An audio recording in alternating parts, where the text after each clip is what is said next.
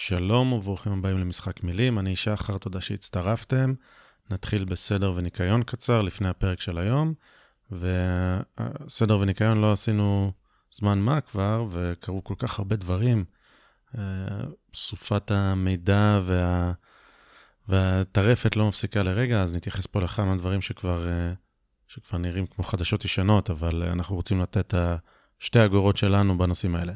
אז נתחיל מזה שיש ממשלה, וואו, נגמר הסבב האינסופי, יום המרמיתה נגמר של אה, בחירות, אה, אבל אה, בעיניי לפחות זו ממשלה נוראית, זוועה. חוץ מהסירחון של הכיסאולוגיה והתפקידים, גם המדיניות שהממשלה הזאת, אם היא תוכל לעשות משהו, בעיניי מדיניות לא טובה, כל הדברים שחשובים לי לא יקרו. הדבר היחיד שאולי כאילו יקרה זה ריבונות, ולדעתי הוא לא באמת יקרה. אה, משהו שאני מסכים איתו, אבל אה, אה, באמת אנחנו מגיעים למצב ש, שהממשלה הזאת, או שתהיה משותקת לחלוטין, וזה לא טוב, עדיף כבר הממשלת מעבר הזאת שלפחות עשתה דברים פלוס מינוס, או שהיא באמת תקדם מדיניות שאני לחלוטין נגדה, ונראה שכבר ביום אחרי שמונו uh, כל מיני שרים לכל מיני תפקידים, אז אנחנו פשוט רואים את ההשפעה השלילית המיידית, בעיניי לפחות, uh, כי הם באו לעבוד, באו לשנות מיד, וכבר יום אחרי המינוי עושים דברים. מה, מה אני מתכוון? אני מתכוון לזה שמסתבר שאין uh, שר, uh, שר החקלאות נגיד, יש שר החקלאים, uh, כי אלון שוסטר, הוא השר שדואג לחקלאים, הוא לא דואג לחקלאות. אין שר המשפטים, יש שר המשפטנים, שיהיה חומה להגן על המשפטנים. אין שר התרבות, יש שר האמנים או אנשי התרבות, כי הוא בא להגן על האמנים ולתת להם כסף, אומר להם, אז הוא לא עובד בשביל הציבור, בשביל לעשות תרבות, הוא עובד בשביל אנשי התרבות, לדאוג שיהיה להם כסף. מהכסף של מי? הכסף שלי, כאילו שאני הולך לראות אה, הצגות בהבימה. אה, אני לא הולך לראות הצגות בהבימה, לכן אה, אה, בכלל כל, ה, כל התפיסה הזאת שכל שר דואג לעולם הצר שלו ול, ולאלה שנמצאים תחת הענף שעולמו הצר כשר, זו תפיסה שגויה.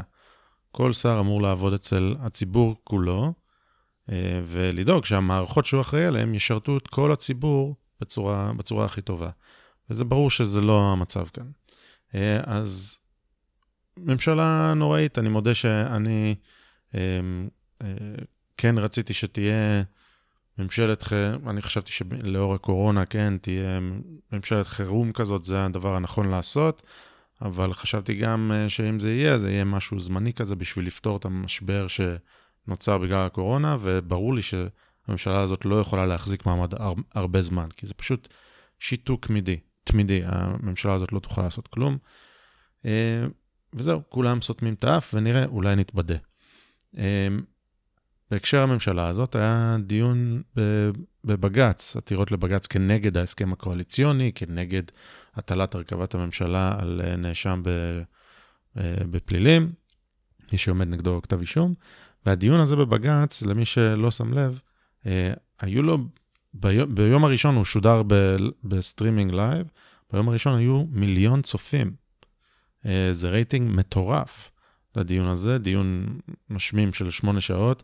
לא כזה משמים, כי ממש רואים שם איך עושים את הנקניקיות, ו, ובינינו, זה, זה, עושים את הנקניקיות, זה, זה לא נראה טוב, אוקיי? מבלבלים שם את המוח, זה לא אה, דיון משפטי, זה דיון ערכי במידה רבה. אה, אבל אה, טוב שהיה את השידור הזה, וטוב שהייתה את השקיפות הזאת, וזה היה סבבה. אני חייב להגיד ש...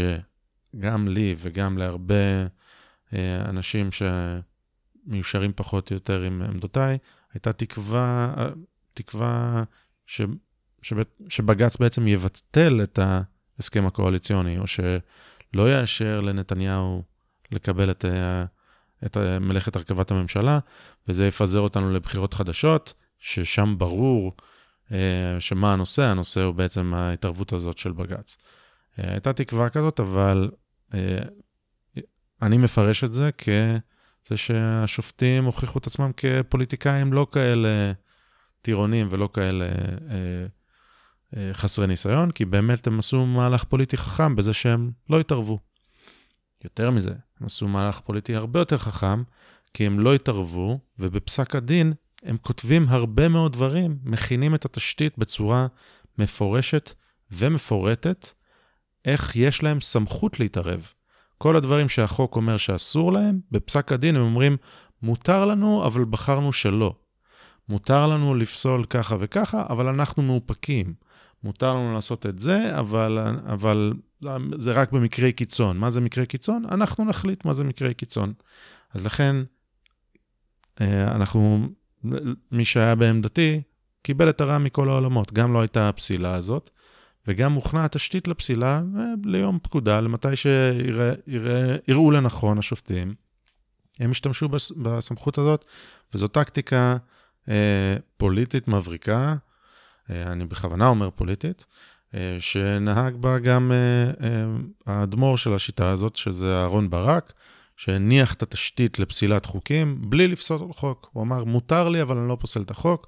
הוא עשה את זה כמובן בצורה של, שלא אה, תעורר הרבה תשומת לב, אנשים לא ישימו לב, הוא פשוט אמר, הנה, אני יכול לעשות את זה, ואחרי זה הוא התחיל לעשות את זה, ומאז עשו את זה רק עוד אה, 18 פעם. סך הכל 19 חוקים ש, שפסלו בשנים האחרונות, ב-20 ומשהו שנים האחרונות, מאז המהפכה החוקתית. אז מהלך פוליטי מבריק של בג"ץ ושל אה, נשיאת העליון, אסתר חיות, אה, מבחינתי הערה מכל העולמות, ואנחנו לא מוותרים, אה, ונביא אנשי ציבור שכן יטפלו בעניין הזה, כי הוא פשוט צריך לטפל בו, לטפל בחוסר האיזון המשווע הזה. הדבר האחרון שאני אתייחס אליו הוא זה שבשבועיים וקצת האחרונים, מוקלט עכשיו ב, באמצע סוף מאי 2020. אה, אה, אז ככה בשבועות האחרונים נחשפנו לשחיתות אמיתית, אוקיי?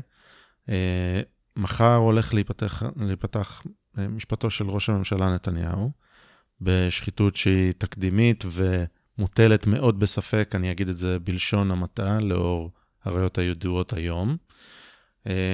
אבל נחשפנו בשבועות האחרונים לשחיתות אמיתית לכאורה. של מי?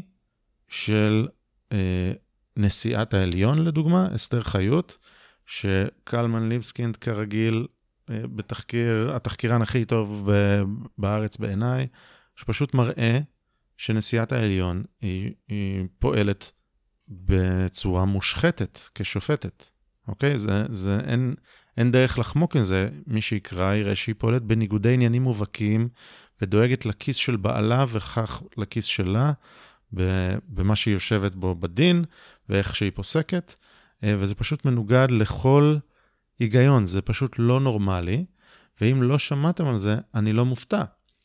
כי אם לא קראתם את הטור של קלמן, אה, לא היה לזה שום פולו-אפ, חוץ מבכמה אה, גופי תקשורת שבהחלט מוטים לימין. אם אתם לא בתיבת התעודה הימנית, לא שמעתם על זה. על שחיתות, באמת לדעתי שאי אפשר אפשר להתעלם ממנה של לא, לא משהו זוטר, נשיאת בית המשפט העליון, אוקיי? אה, אז אם לא קראתם, תקראו. אבל מי עוד אה, גילינו שמושחת? לכאורה, שמענו את אה, פרסומי אלה חסון על ה, באמת המוג... כדור המוגלה הזה של נקרא פרשת הרפז, פרשת אשכנזי, פרשת מנדלבליט, איך שלא תקראו לזה לפי עמדתכם ו... והאוריינטציה שלכם, איך פשוט עוד ועוד פרטים יוצאים משם, והקלטה סודית שלא נחשפה עד כה, ואגב, לא הייתה גלויה לבג"ץ בשום שלב, לא הייתה גלויה לוועדת האיתור, ככה אומרים אנשי ועדת האיתור. אה, בעצם שיחה שהיא מושחתת לכאורה, אני חושב שלא אה, לא ראינו את התמלילים שלה, כן? אז אפשר להיזהר טיפה, אבל אם מה שאיילה חסון אומרת זה נכון, זה פשוט שחיתות מטורפת. עכשיו, זה לא אנשים שנעלמו לנו מהחיים, כמו השם הזה, הרפז, שהוא לא באמת אה, בחיינו. מדובר שם ביועץ המשפטי לממשלה, אגב, הוא היום גם פרקליט המדינה, כי הוא אה, לקח על עצמו את תפקיד ממלא מקום פרקליט המדינה, ומי שלא יודע מי הבן אדם היחיד במדינת ישראל שרשאי להורות פתיחה בחקירה נגד היועץ המשפטי לממשלה, צדקתם, זה פרקליט המדינה. לכן מנדלבליט היום, מכיוון שהוא גם פרקליט המדינה וגם היועץ המשפטי לממשלה, הוא בן אדם שאי אפשר לפתוח נגדו בחקירה, נקודה. הוא הבן אדם היחיד בישראל שבהגדרה בחוק הוא חסין בפני החוק. אה, זה פשוט מטורף, ושר המשפטנים החדש אמר, כן, בסדר, תישאר עם התפקיד, עם התפקיד הכפול הזה, שזה מטורף. אז יש שם את היועץ המשפטי לממשלה וממלא מקום פרקליט המדינה. יש את שר החוץ החדש של אה, ישראל, שזה גבי אשכנזי, שהיה רמטכ"ל ועשה דברים מזעזעים, שאנחנו יודעים כבר עשר שנים איזה דברים מזעזעים הוא עשה, של מעקב אחרי קצינים ואלופים ומעקב אחרי שר הביטחון הממונה עליו וכולי. אה, יש שם את אה, יואב סגלוביץ', שהיה בכיר במשטרה והיום הוא חבר כנסת בכיר ביש עתיד. יש שם את דודי כהן, שהיה מפכ"ל המשטרה. אה, גם סגלוביץ' וגם דודי כהן לא בשיחה הספציפית שאיילה חסון חשפה, אבל הם קשורים לזה במה שהם עשו בשיבוש החקירה. יש שם שמות בולטים מאוד בפרקליטות, שוקי למברגר, מומי למברגר, כל המורסה הזאת זה אנשים, זה אנשים בכירים ביותר במערכת אכיפת החוק אה, והרמטכ"ל. זה פשוט, אה, זה, זה פשוט מזעזע איך יש פה אה, את הפרוטקציונרים האלה, שהם יהיו מעל החוק והחוק לא ייגע בהם, והתיק ייסגר. אז זה מה שנחשף. אה, אבל אתם יודעים, אה, פחות מעניין. בואו אה, נדבר על תמונות של שר העופר עוגה ואיך זה, זה שוחד. זה פשוט, אין מה להגיד, זה פשוט אורווליאני, נגיד את זה ככה. אז בסדר, לפחות מתחיל המשפט, ועל זה אני דווקא מאוד שמח, כי המשפט הזה הולך להיות קרקס, אני חושב. אמ, אם סנגורי ההגנה יעשו עבודה טובה, אז הם פשוט הולכים לעשות פה קרקס, וזה יהיה חוויה. אמ, יופי. סיימתי, זה היה קצת ארוך, אני, ועכשיו נגיע לפרק של היום. בפרק של היום אנחנו, זוהר ואני, מדברים עם uh, מקימי תנועת תחרות, שזו התנועה לחירות בתעסוקה, uh, שזו תנועה שבאה uh, לאזן את כוחם והשפעתם השלילית של ארגוני העובדים במשק הישראלי.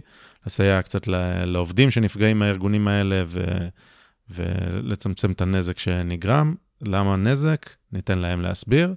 אנחנו מדברים עם אה, אלון תובל, שהוא מנכ"ל ומייסד, הוא גם אה, ממייסדי תוכנית אקסודוס, שזו תוכנית חינוכית והכול.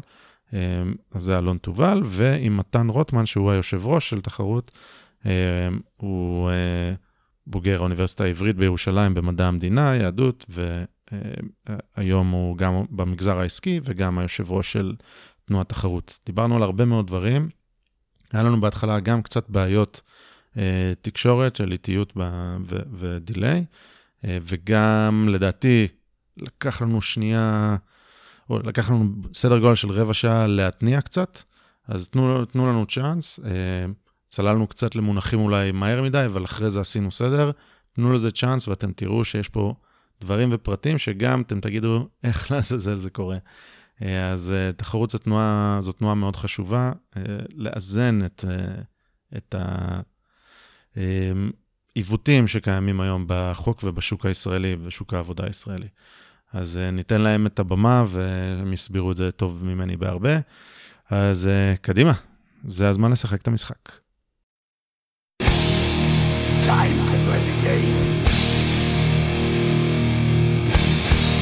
Time to play the game!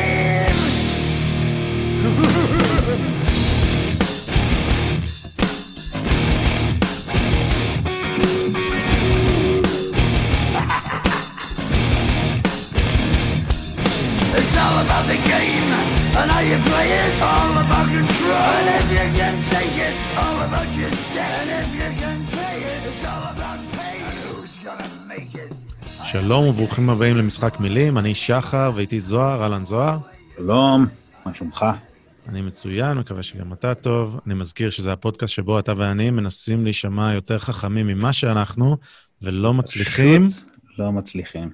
שאם תחשוב על זה, אפשר לפרש את זה לשני הכיוונים. אז תחשוב איך, ואם צריך נסביר לך. Uh, היום אנחנו מארחים שני אורחים אה, שניהם אה, עמותת תחרות. יש לנו את אה, אלון תובל, המנכ"ל, ואת מתן רוטמן, היושב ראש של עמותת תחרות. שלום לשניכם. שלום. שלום. אהלן.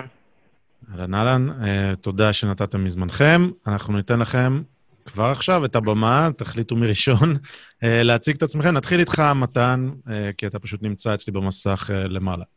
אז תציג את עצמך, אחרי זה אלון תציג את עצמך, ותגידו לנו גם אולי מה זה תחרות, תוך כדי. לכו על זה. אז אני מתן, אז אני מתן רוטמן, אני יושב ראש עמותת תחרות. ב- ביום יום אני יועץ בפירמה גדולה של עוסק בניהול ידע ובתהליכי למידה. אה, לתחרות אה, הגעתי לתפקיד דיו לדעתי לפני אה, שנה וחצי, אולי שנתיים. אני חבר בעמותה יותר מזה, ומאז אלון ואני עובדים על מחקר, קידום מדיניות, סיוע לעובדים, ניסיון להבין ולפצח את הבעיות שקיימות בסוגיות העבודות, העבודה המאורגנת בישראל, אני בטוח שנרחיב על זה בהמשך. זהו, פחות או יותר. אחלה. אלון? אוקיי, אה, אז אני אלון, אלון תובל. אה, אני המנכ"ל של תחרות אה, והמייסד, וזה עיקר עיסוקי.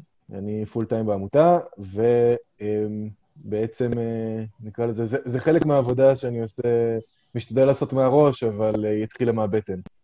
אז אפשר מפה לגלוש ל... מאיך התחילה תחרות, או מה זה בעצם. כן, בדיוק. אם אתה, את, זה, זה רוב העיסוק שלך, אז יאללה, ת, נחליק לקדימה, מה זה תחרות, ותן סבבה. לנו את הרקע. אוקיי, אז uh, תחרות קמה לפני חמש שנים, uh, כשהמטרה של תחרות היא בעצם לעדכן את uh, חקיקת העבודה במדינת ישראל למאה ה-21. רוב חקיקת העבודה שלנו, uh, בעיקר בתחום הקיבוצי, שנסביר עוד מעט מה זה אומר, uh, נחקקה בשנות ה-50 של uh, המאה הקודמת. ואותה חקיקה, אנחנו היום ממשיכים להתנהל על פיה, למרות שהיא לא נותנת מענה להרבה מאוד דברים, uh, ושפשוט לא רלוונטית, כי המשק השתנה ללא היכר, ואנחנו נתקלים בסיטואציות היום שנראות לנו מאוד מאוד מוזרות, כי הן פשוט אה, לקוחות מ, אה, מחוסר התאמה שכזאת בין החוקים של, אה, שעדיין קיימים היום לבין מה שבעצם אה, קורה בפועל מבחינת השוק. אה, אז אה, הטריגר להקמה של תחרות היה אה, נקרא לזה הסתכלות גם על המגזר הציבורי, גם על עוולות שנעשות במגזר הפרטי, של בעיקר, בוא נאמר, ההסתדרות.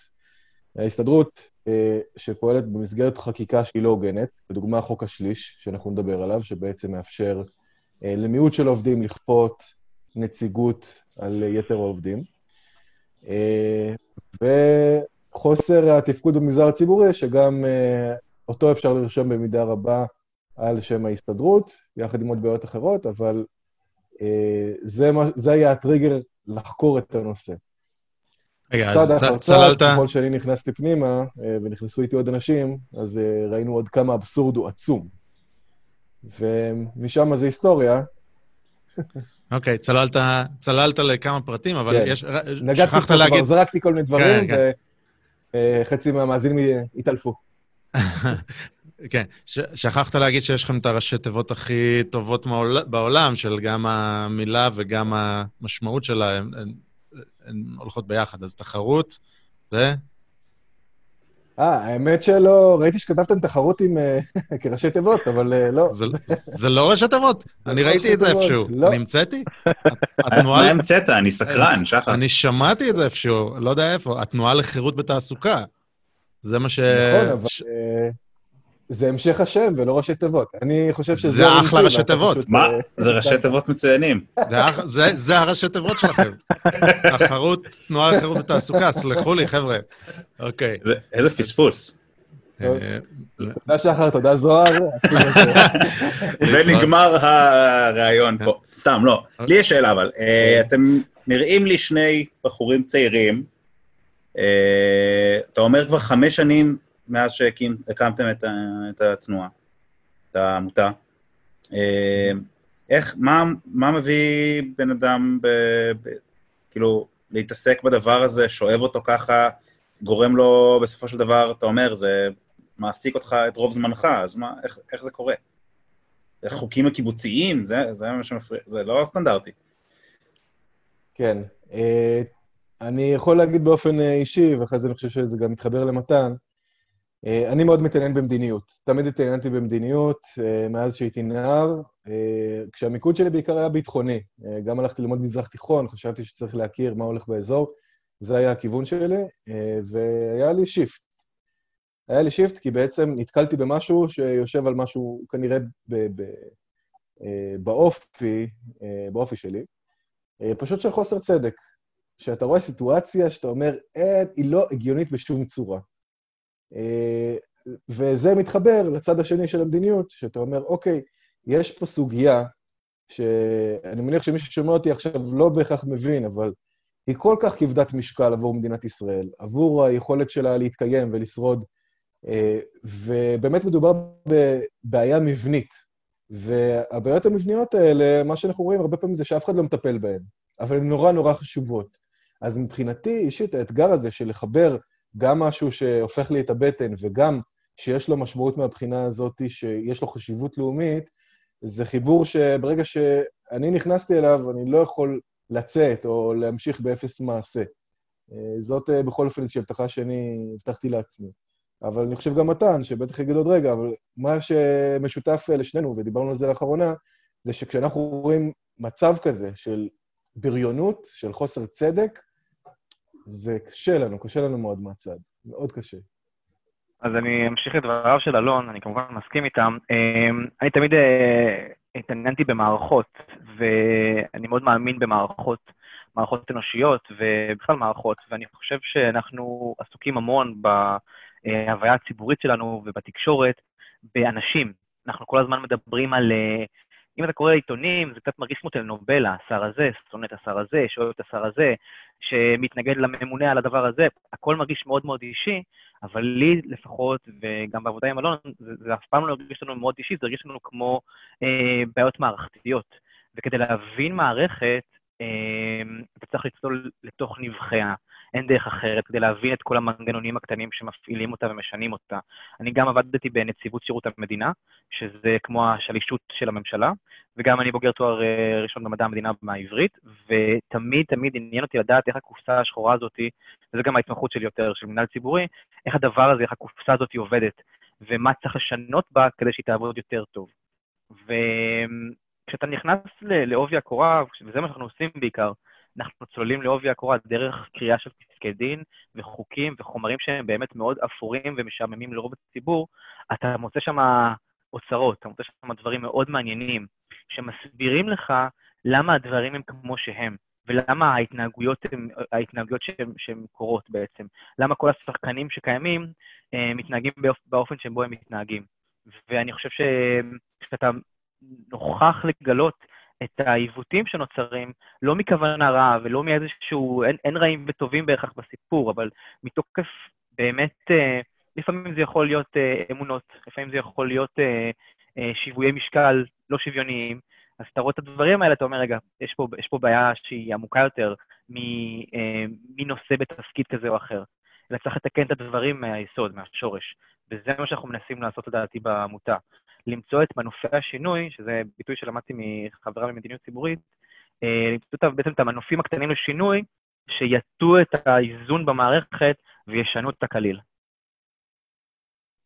אוקיי, אז אני רוצה... אה, כן, בהחלט. אחת ה...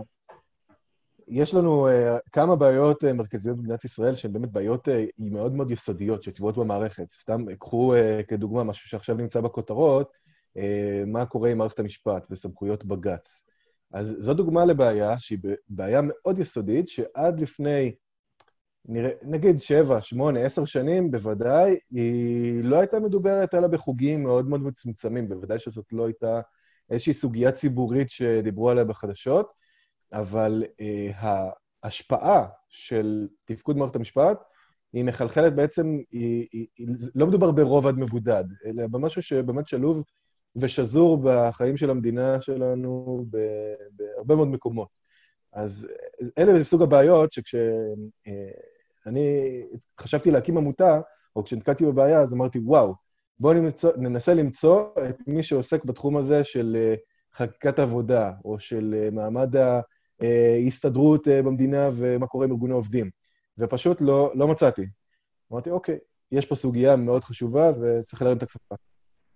אוקיי, okay, אז אני, אני מנסה להבין מה, זה, מה זו הכפפה הזאת שהרמתם, כי מה שנשמע לי, זה אמרתם, אוקיי, יש פה בעיות, אה, ואנחנו אה, נלך וניאבק באנשים הכי חלשים, כלומר בעובדים, אה,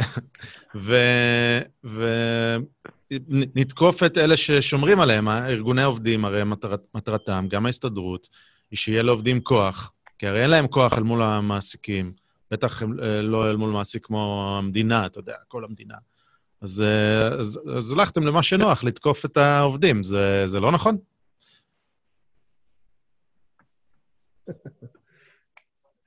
כן, אז אפשר, אפשר לחשוב שישבנו לנו בבית ואמרנו, איך נתאכזר ל... ל... לא, לא, להתאכזר. לא להתאכזר, אתם פשוט... לא, אני לא חושב... לא חושבים שאתם עושים את זה מרוע, אלא פשוט אה, אה, אתם, אתם טועים, אתם תוקפים את החלשים, במקום אה, לשנות את זה top-down, אתם הולכים באוטומט. מה, okay. אוקיי. מה אתם אומרים אז... לדבר כזה? בואו קודם כל נעשה את ההפרדה בין אה, ההסתדרות לבין העובדים. ההסתדרות היא לא העובדים. ההסתדרות היא גוף אה, שבעבר, אמנם רוב העובדים במשק היו חברים בו בשנות ה-50, שאז אה, אנחנו כרגע חיים, אה, כמו שאמרתי, בחקיקה מאותם זמנים שמבוססת על הדבר הזה, אבל אה, היא מייצגת קבוצה של עובדים, אה, שהיא שומרת על אינטרס של קבוצה עוד יותר קטנה מתוכם. וגם אין לי שום דבר נגד ההסתדרות, אבל היא פשוט פועלת בצורה כזאת שיש לה המון המון כוח, שהמבנה הפוליטי שלה גורם לה לפעול בצורה כזאת שמשרתת רק את אותה קבוצה מאוד מצומצמת. כי היא לא כפופה לשקיפות לדוגמה, אה, היא לא חייבת דין וחשבון אפילו לחברים שלה, ב, אה, כמו שעמותות אה, חוות הרבה פעמים. ומעבר לזה, יש לה תפיסה. רגע, תסביר שנייה את הנושא של שקיפות. אתה יכול להסביר שנייה את הנושא של שקיפות, ואז נחזור למלחמה, לתפיסה? מה זאת אומרת אין שקיפות? כן. כן. ההסתדרות היא אגודה עות'מאנית, ששוב אנשים פה התרסקו על הרצפה כשהם שמעו את המונח הזה.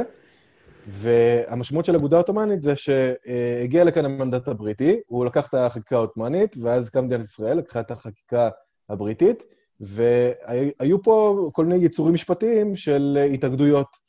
אז לדוגמה, אם היום יש לנו עמותה במדינת ישראל, ועד 1900, מ-1980 יש לנו את חוק העמותות, עד אז לא היה את, אה, את הדבר הזה, והיה אפשר לרשום אגודות עות'מאניות. אוקיי? אז בעצם זה סוג של אה, אגודה שרגולציה עליה היא מאוד דלה.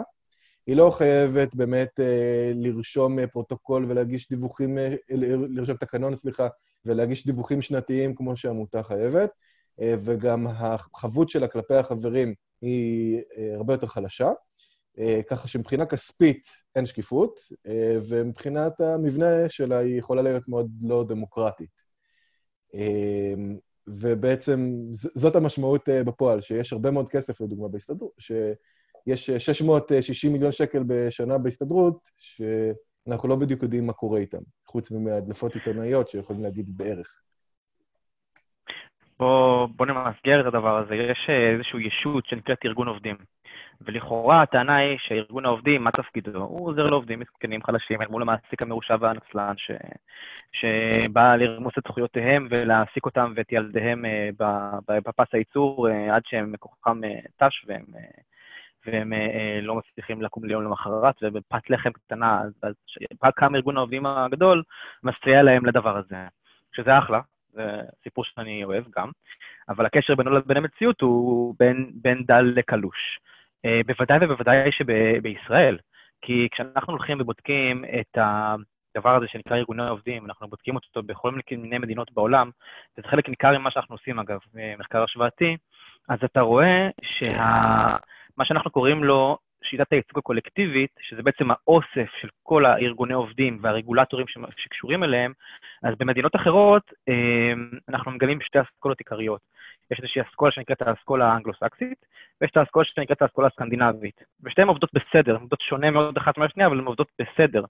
ובישראל יש לך איזה מין עיוות כזה, שלוקח כל מיני רכיבים מכל אחת מהאסכולות, ויוצר פה מצב שלארגוני עובדים יש עוצמה עצומה, עוצמה כמעט, אה, כמעט אין להם סייג, יש להם תמיכה כמעט בלתי נדלית מבית הדין לעבודה, אה, ומי שנדפק בסוף, באופן אבסורדי ואירוני, זה עובדים.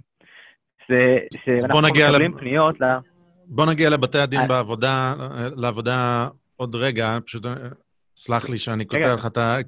יצא לי לקטוע כבר את שניכם עד כה, אבל אני רוצה לבנות את זה יותר איזה, כי אנחנו צוללים פה למונחים ועלינו כמה קומות.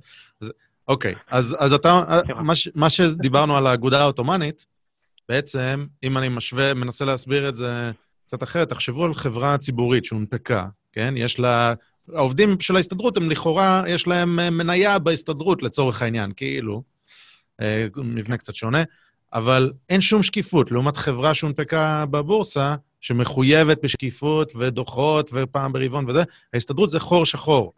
אז זה, זה פשוט uh, מוזר, וכמובן שבשונה מעמותה, שגם מחויבת בשקיפות, אז האגודה העות'מאנית לא צריכה להראות כלום, אז בעצם ההסתדרות זה ארגון מאוד גדול, מאוד חזק, עם הרבה מאוד ותק, שאין לנו מושג מה קורה שם, כי הם לא, לא חייבים לנו כלום, כי הם מוגדרים כאגודה עות'מאנית. גם, או... גם מדברים רק על ההסתדרות, אבל יש עוד אגודות עות'מאניות. אה, יש עוד הרבה. כן. כן. נכון, יש גם יותר, יש גם אה, כל מיני ארגוני עובדים שהם לא הסתדרות, פשוט היא הכי גדולה. אוקיי, אז אה, מס, מסכימים? אז עכשיו נחזור לאיפה שקטעתי את אלון קודם, שאמרת, אבל להסתדרות יש תפיסה, והיא חושבת שהיא במלחמה. ככה קטעתי אותך. כן, אז uh, התפיסה של ההסתדרות, ובמידה רבה גם של בתי, בתי הדין לעבודה, שנדבר עליה יותר מאוחר, היא תפיסה מעמדית. Uh, אפילו הייתי אומר אה, מרקסיסטית. ולפי התפיסה הזאת יש איזשהו מעמד של עובדים ומעמד של מעסיקים. והמעמדות האלה חיים במשחק סכום אפס. ולכן, אם העובדים מרוויחים, בהכרח המעסיקים מפסידים, ולהפך, אם המעסיקים מרוויחים, כנראה שהעובדים נדפקים. ואז, מתוך הגישה הזאת, מתוך התפיסה הזאת, ההסתדרות או כל ארגון עובדים אחר מגיע תמיד למקום עבודה במוד של מאבק. שזה איזשהו מאבק מרקסיסטי, מן הסתם. אה, אז באמת, אה, כמו שמתן אמר, ההסתדרות אה, מחזיקה בתפיסה מעמדית. זאת אומרת, העובדים, כשעובדים מגיעים לחברה ומאגדים אותה מול ההנהלה, אז זאת אומרת, אנחנו תופסים את הסיטואציה הזאת בתור הסתדרות כביטוי של מלחמת מעמדות. כלומר, אנחנו לא מנסים להשיג מטרה משותפת, אלא אנחנו רוצים אה, מגיעים בגישה לעומתית על מנת שנוכל לממש את זכויותינו. כי התפיסה היא שהעובד הבודד אל מול המעסיק גדול, אה, מה שנכון במידה מסוימת, הוא אה, חסר כל יכולת, אבל בנוסף לזה גם משווים למעסיק איזושהי כוונת זדון. כלומר, המעסיק רוצה לדכא את העובד ולהוריד את השכר שלו ככל הניתן, כל עוד תהיה לו יכולת לעשות זאת. והדבר היחיד שעומד בין העובד אה, לבין הדלות המוחלטת, זה בעצם ההתאגדות במסגרת ארגון העובדים, שהוא מביא את כוחו, ואז עם הכוח הזה אה, העובדים משיבים מלחמה, ובסוף הדבר הזה נסגר אה, בצורה סבירה, כשיש הסכם קיבוצי שבעצם משווה את כוחם של העובדים לכוח של המעסיק. זה הסיפור. זה נשמע לי אבל... אלון, אבל זה נשמע לי, זה נשמע לי סביר סך הכל. כאילו, אם אני מעסיק, אני רוצה שהעובדים שלי יהיו יעילים, אני מבחינתי, כדאי לשלם להם כמה ש... פחות ככל שאוכל, שהם עדיין יבואו לעבוד אצלי. אה, נכון שזה כאילו קר ומנוכר נכון. נשמע, אבל זה נשמע לי ככה, שככה פועל אה, השוק כביכול. אה, מה, מה לא נכון בעצם במה שאמרת? זה נשמע לי מאוד, מאוד, מאוד נכון, זה, ש, זה שהם מתנגדים. כן. כן, אני אומר, לפני, לפני שאני אגיד מה לא נכון ממה שאמרתי, אני חושב שיש פה דבר אחד שכדאי לעמוד עליו. אני חושב שאתה לחלוטין צודק. כלומר, האינטרס של המעסיק הוא בוודאי לשלם אה, כמה שפחות בשביל לקבל את אותו דבר. כן, יכול להיות שלפעמים הוא משלם פחות, ואז הוא לא מקבל את אותו דבר, אבל בוא נגיד שאנחנו אה, מדברים פה על עובד עם מוטיבציה מסוימת שעובד בצורה שהיא אה, אחידה. אה, ונכון, האינטרס לשלם כמה שפחות, בוודאי שקיים. מה שאנחנו מתעלמים בדיון הזה, שהוא הרבה פעמים אמוציונלי, הוא שגם בצד השני יש אינטרס, לעובד יש אינטרס שישלמו לו כמה שיותר. ובאמת, אם מסתכלים על זה בתפיסה, מה שנקרא, כלכלית קלאסית, אז אומרים, אוקיי, יש לך פה שוק, יש לך פה מוצר שנקרא עבודה, או שירות שנקרא עבודה, והמחיר שלו ייקבע לפי כוחות השוק. אז uh, יש לך ביקוש, יש לך היצע, ויכול להיות שבמצב שבו יש הרבה מאוד היצע uh, של עבודה, אז uh, המחיר uh, ירד, וכשההיצע הזה יותר מצומצם, אז המחיר של העבודה יעלה, ואותו מחיר בעצם מבטא את השכר. Uh, ולפי התיאוריה ככה, ככה זה עובד, ואני חושב שבפועל במידה רבה זה גם עובד uh, בצורה הזאת. Uh, ארגוני העובדים, מעבר לזה שיש סוג של עוינות מובנית, לפחות במה שאנחנו מכירים בארץ, ותפיסה גם של משפטני עבודה, כנגד הטענה הזאת, אה, שהיא קשורה גם לתפיסות, אה, אה, לתפיסה מרקסיסטית ולתולדותיו של מרקס, גלגולים יותר מאוחרים שלו, שאומרת שמלכתחילה, הסתכלות, שכמו שציינו עכשיו, שהיא כלכלית על העבודה, היא פסולה. אוקיי, יש משפט שאומר העבודה אינה מצרך או אינה סחורה. labor is not a commodity. וזו טענה שבעיניי היא מאוד חזקה מבחינה פילוסופית, והיא מאוד חלשה אה, בתור מנחה מעשי. והתפיסה הזאת אומרת, אוקיי, אה, יש את הסחורה הזאת אה, לכאורה שנקראת אה, עבודה, והסחורה הזאת היא לא כמו כל סחורה אחרת, היא קשורה בנפש האדם קשר מאוד משמעותי. כלומר, מה שאנחנו מייצרים, אה, ורוב שעות היום אנחנו נמצאים במקום עבודה ובעצם אה, נמצאים כחלק מאיזשהו תהליך ייצור, אה, זה חלק מרכזי מהזהות שלנו בתור בני אדם. אה, ואם אנחנו נשתמש בדבר הזה בתור איזושהי סחורה שהיא לא מפוקחת, אז המצב שלנו יהיה איום ונורא, והיחסים האנושיים שבינינו, אם אנחנו נסתכל עליהם בתור יחסים כלכליים גרידא, אה, אז, אז אנחנו בעצם איבדנו משהו מצמל מהאנוש שלנו. עכשיו, לוקחים את אותו טיעון, שאני יכול להסכים לו ברמה החברתית, ובעצם אומרים, אוקיי, כל הפן הכלכלי לא קיים. ולכן גם אה, אה, יש את הדילוג הזה, ואני חושב שהדילוג הזה הוא שגוי, אה, ולכן, לפחות בתפיסתי שלי, כן יש, דרך אגב, פערים, אבל פערים פערים של גודל, כי עובד קטן אל מול חברה ענקית שיש לה המון משאבים, בוודאי שיש פערים. אבל לא פערים מעמדיים, ואין פה מישהו שמגיע עם כוונות זדון בשביל לדרוס עובדים. ובאמת צריך... אני חושב שהשוק עושה בדרך כלל את שלו, ויכול להיות שאיפשהו צריך לשים לו איזשהם גבולות, אבל ככלל, התמונה המרקסיסטית היא שגויה. בואו אני אוסיף כמה מילים על הדבר הזה. אה, אם עובד לצורך העניין אה, מרוויח כמה שהוא מרוויח, הוא צובר, עובר, עובר איזשהו זמן, הוא צובר את הניסיון שלו, יהיה, יכול להיות מעסיק שיגיד, אוקיי, בשביל עובד מיומן ומנוסה, שווה לי לשלם קצת יותר. כי העובד המיומן והמנוסה הזה הוא דווקא יותר יעיל מעובד שהוא חדש לחלוטין. אנחנו יכולים לראות שגם חברות שונות מנסות אה, למקד את עצמן לפלחי שוק שונים. יש, אה, יש אה, חברות שיגידו, אני פונה דווקא לקהל מבוסס יותר, ואז שווה לי לשלם יותר לעובדים שלי, כי שווה לי לקבל עובדים מיומנים יותר, אז לא אכפת לי, אה, זאת אומרת, פערי המיומנות לא כל כך משנים לי. זאת אומרת, זה לא תמונה חד-גונית, זו תמונה מורכבת. וכמו שאלון אמר, יכול מאוד להיות שצריך לעשות תיקון פה, תיקון שם, אבל בגדול, אנחנו מאמינים שהמנגנון הזה עובד סך הכל. אמ, וארגוני עובדים לוקחים את המנגנון הזה ואומרים, המנגנון שגוי מיסודו. הבעיה, הבעיה היא במנגנון. כשאנחנו אומרים, המנגנון סך הכל עובד, אולי צריך תיקון פה, תיקון שם, וזה הבדל מהותי, וזה הבדל משמעותי.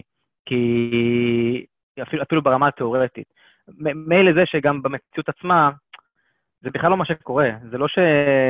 זה לא שארגוני עובדים, אה, אה, אנחנו לפחות לא מרגישים שארגוני עובדים עושים ימים כלילות למען אה, כלל העובדים. אפשר לתת דוגמאות גם. אה, יש עובדים שמאוד דואגים להם, מאוד נותנים להם את הזמן והקשב אה, והמשאבים, ויש עובדים שפחות.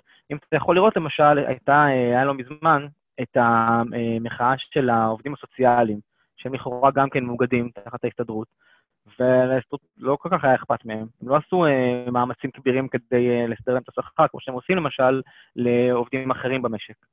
אמ, מאוגדים בהסתדרות, העובדים הסוציאליים? הם כן. חלק מההסתדרות, כן? אוקיי. כן. מה הסיבה לזה אז? אם אתה שואל אותי הציניקן, אין להם שלטר. כן. הם לא, והם לא ועד שלטר. הם לא יכולים להשפיע על ה... קשה לכופף את הידיים לממשלה עם העובדים הסוציאליים. הם לא מניבים הרבה כסף להסתדרות, אז הם פחות רווחיים. בסופו של דבר זה קצת מרגיש כאילו העובדים הם מוצר עבור ההסתדרות ולא אה, לקוח. אוקיי, okay, אה, אני חושב שנצא גם מרק ההסתדרות עוד רגע, אבל בהסתדרות חשוב להבין שאחד הדברים הכי חשובים למשכורת של אה, חבר הסתדרות זה הוותק, אם לא הדבר היחיד שחשוב. ואז בעצם הוותיקים והחזקים, יש להם משכורת יותר גבוהה, וכל תיקון שעושים לחוזים, או כל איזשהו נרמול כלפי מעלה, אמנם עוזר לאלה שבתחתית, שהם מקבלים משכורת נמוכה, אבל עוזר הרבה יותר לאלה שנמצאים למעלה. כלומר, גם, אה, אני לא יודע אם זה כל החברים בהסתדרות, אבל רבים מה, מהבכירים בהסתדרות, כששכר המינימום עולה, זה משפיע על השכר שלהם. אז גם אם הם מקבלים 50 אלף בחודש או 80 אלף בחודש, אם שכר המינימום יעלה מ-5,000 שקל ל-5,500 שקל, אז להם זה יעלה מ-80 אלף ל-90 אלף, אוקיי? המספרים שאמרתי הם לא נכונים, אבל הם לא מדויקים, אבל העיקרון הוא נכון. הדוגמה הכי מקוממת לזה, לדעתי, היא השכר של המורים. אוקיי, בוא נדבר על זה, וגם בהקשרים של מה שהיה בקורונה, בוא. אני יכול רק שנייה שאלה... שאלה כן, לפני שאנחנו נכנסים למורים, ואז זה, כי יש פה איזו נקודה שחשוב לי להבין. דיברתם על ארגוני עובדים כמשהו שהוא, להבנתי, כמשהו שהוא בעייתי.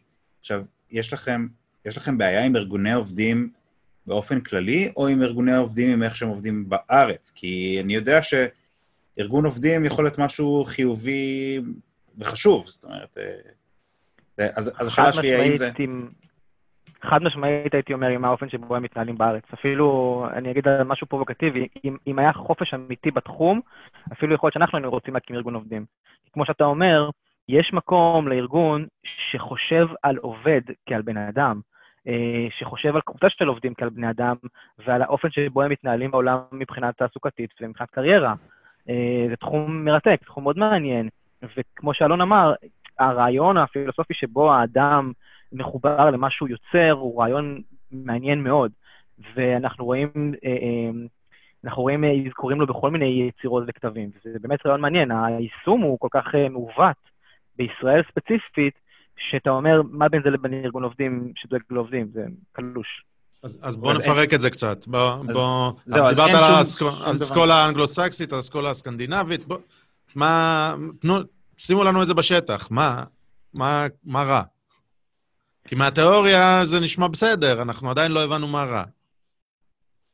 אוקיי, okay, אז בואו נתחיל מה... אה, אני חושב, החלוקה היסודית שאנחנו רוצים לעשות, היא בין אה, רמת האינדיבידואל, הפרט, לבין הרמה הקיבוצית, קולקטיבית. אה, וכאן יש פה, יש פה מחלוקת שהיא מחלוקת פוליטית הרבה יותר יסודית, שבעצם אומרת, אוקיי, האם עובד רשאי לבחור עבור עצמו? האם לעובד יש את, נאמר, הרשות והיכולת להחליט איך לעצב את חוזה העבודה שלו? אם יש לו את הכוח לעשות את זה.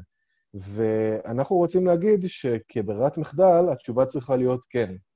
יכול להיות שבמצבים מסוימים, אה, התשובה יכולה להיות לא, ופה צריך לעזור למי שלא. אה, אבל יש הבדל מהותי בין מה שאני עכשיו אמרתי לבין תפיסה אחרת, שהיא תפיסה יותר קולקטיביסטית. והתפיסה הלא קולקטיביסטית אומרת, רגע, אנחנו לא יחידים, אנחנו גם לא יחידים שמצרפים את כוחותיהם למען מטרה משותפת. אנחנו בעצם כשאנחנו פועלים בתור עובדים במסגרת ארגוני עובדים, אנחנו חזית אחת. אנחנו כולנו חיילים בתוך איזשהו מערך אה, של קולקטיב של עובדים. ומה שאני אומר עכשיו, שנשמע מאוד מופשט, יש לו ביטוי בשטח אה, שהוא מוחשי. לדוגמה, אה, במקום שלכל אחד יהיה הסכם עבודה ויהיה הסכם לכולם שיקבע איזשהם תנאי מינימום או תנאים סטנדרטיים, אנחנו נחליף את החוזה של כל העובדים בחוזה אחד עם תנאים אחידים, אוקיי? אז בשיטה הישראלית, לדוגמה, ככה זה עובד. אה, בשיטה האנגלו-סקסית, ככלל, ככה זה עובד, אוקיי? יש לנו בעצם ארגון שהוא מחליף את החוזה של כל העובדים, אה, הוא מבטל את המעמד של כל עובד ועובד בפני עצמו, והוא לא משאיר, לא משאיר מרחב אה, לעובד הבודד להחליט ברגע שעמדנו בסף מסוים. איזה סף? אה, של תמיכה של עובדים. בישראל זה שליש, שזה מאוד חריג, בכל המדינות שפועלות באותה שיטה, צריך לפחות רוב של עובדים בתוך החברה שיתמוך במינוי של ארגון העובדים, בשביל שהוא בעצם יוכל להחליף את המערכת הזאת. אבל בשיטה האירופית, לדוגמה, כל עובד יכול להחליט, זאת אומרת, יכול להיות שארגון יחתום על הסכם שיחול על כל העובדים, אבל כל עובד ועובד יכול להחליט לאיזה ארגון הוא משתייך, והאם הוא רוצה להוציא את עצמו מההסכם ולחתום על הסכם בנפרד. זאת אומרת, הממד האישי נשמר. אז זאת החלוקה הגדולה שאנחנו עושים. תגיד, יש עוד איזה ביטוי נחמד שקורה כשהארגון מחליט לשבות, ואתה, אם אתה עובד, אתה מחויב לשבות, ויש כל מיני מקרים אבסורדים כאלה של אה, חסימת עובדים להגיע, לא? אני, אני מדבר מזיכרון כרגע, לא יודע אם אתם אה, עקבתם אחרי נושא, אחרי סיפור כזה. יצא לכם אה, לראות כן, שעובדים שרוצים להגיע? כן. אז זה גם משהו שלא לא הרבה יודעים, כי אין אף אחד שטורח לידע עובדים, אבל בעיקרון עובדים לא חייבים לשבות, יש להם חירות להחליט האם הם שובתים או לא. אבל בואו נודה על האמת, ההחלטה של עובד האם לשבות או לא היא לא פשוטה. והסיבה לכך היא שכשיש לך ועד עובדים במקום העבודה, אה, שהוא זה שבעצם מנהל את יחסי העבודה עבורך, ואתה תלוי בו, הוועד יושב בוועדות של קידומים, הוועד יכול, אה, לפעמים אה, מי שיושב במחלקת משאבי אנוש, של נציגי הוועד, בחברות שבהן יש ועד תקופה ארוכה. ואתה בתור עובד, לא רוצה לבוא ולצאת זה שבעצם מפוצץ את המאבק של הוועד, או לא נשמע להוראותיו של ארגון העובדים. ובמצב כזה רוב העובדים לא מרגישים בנוח אה, שלא לשבות. הרבה פעמים כשהם לא שובתים, אז אה, יש מערך של רישומים אה, ושל אה, ניסיונות התנכלות אחר כך. אז אנחנו מכירים סיפורים כאלה, לא פעם ולא פעם מגיעים אלינו. אה, אבל זה חלק, מה ש... עכשיו דיברתי עליו בזעיר אנפין, מאותו משטר שבעצם מתחלף במקום העבודה ברגע שקם ועד. אה, התלות של העובד בוועד היא מאוד גבוהה, ואז ככל שהמנגנונים הדמוקרטיים ומנגנונים של שקיפות ושל מינהל תקין הם חלשים, ככה העובד בעצם נתון לסוג של שירות לב של ועד העובדים דווקא. ובאופן אבסורדי, כן, אם כל המטרה של המהלך הזה הייתה להוציא את העובד משירות הלב של המעסיק, אבל למעסיק בסוף יש לו מגבלה, הוא לא יעשה משהו שלא משתלם לו מבחינה כלכלית, אז עכשיו, כשהכוח נמצא בידיים של הוועד, הבחינה הכלכלית בכלל לא מעניינת את הוועד, מה הערך הכלכלי שהעובד מייצר. מה שחשוב זה הערך הפוליטי שלו. אה, ככה שהחלפנו פה במשטר אה, דיקטטורי משהו. כן, אתה אומר, העובד נשאר חלש, פעם הוא היה חלש לכאורה מול המעסיק, ועכשיו הוא חלש לכאורה מול ה... מול הוועד, והאמת שמול הוועד אין לו מנוף. כי מול המעסיק, אמנם, אתה יכול להגיד, זה מנוף חלש יחסית, להגיד, אני לא אגיע לעבודה, אבל זה איזשהו מנוף. מול הוועד, אתה... אין לך מנוף כי אתם כאילו באותו צד, נכון? אז, אז החולשה שלך היא אפילו... אה, לכאורה מול הוועד יש לך את הכוח, שפעם בכמה שנים יש אה, בחירות ואתה יכול להצביע, mm. אבל בישראל okay. אוקיי. אה, רק חברי ההסתדרות, או בעצם חברי ארגון העובדים, הם אלה שרשאים להצביע מי ייצג אותם. כלומר, בואו ניקח דוגמה, יש לנו חברה שבה שליש מהעובדים מאוגדים ויש ועד עובדים, אז רק שליש מהעובדים רשאים לבחור מי ייצג את כלל העובדים בחברה. מעבר לזה, ארגון העובדים הוא בסוף זה שמחליט, גם לא באמת ועד העובדים. אז בקיצור, יש לנו בעיה. טוב, אז, אז, אז זה נשמע לא כזה נורא, שליש מהעובדים התאגדו, אז שני שליש לא מאוגדים, אז מה? מה רע? זה, זה איום ונורא, אני רק אעשה מסגור קטן במה שאלון אמר, אז יש, יש את הגישה האנגלו-סקסית והגישה הסקנדינבית. בגישה, וההבדל המשמעותי ביניהם, כמו שאלון אמר, זה השאלה האם אני כעובד יכול להחליט שההסכם הקיבוצי חל עליי. כמו שאלון אמר, הסכם קיבוצי איזשהו חוזה שמקיף את כלל העובדים. בשיטה האנגלו-סקסית, אני לא יכול. אני לא יכול לצאת מזה ולהחליט שיש לי חוזה אישי בנפרד. ואז הארגון שמייצג אותי מתחיל להיקרא ארגון יציג.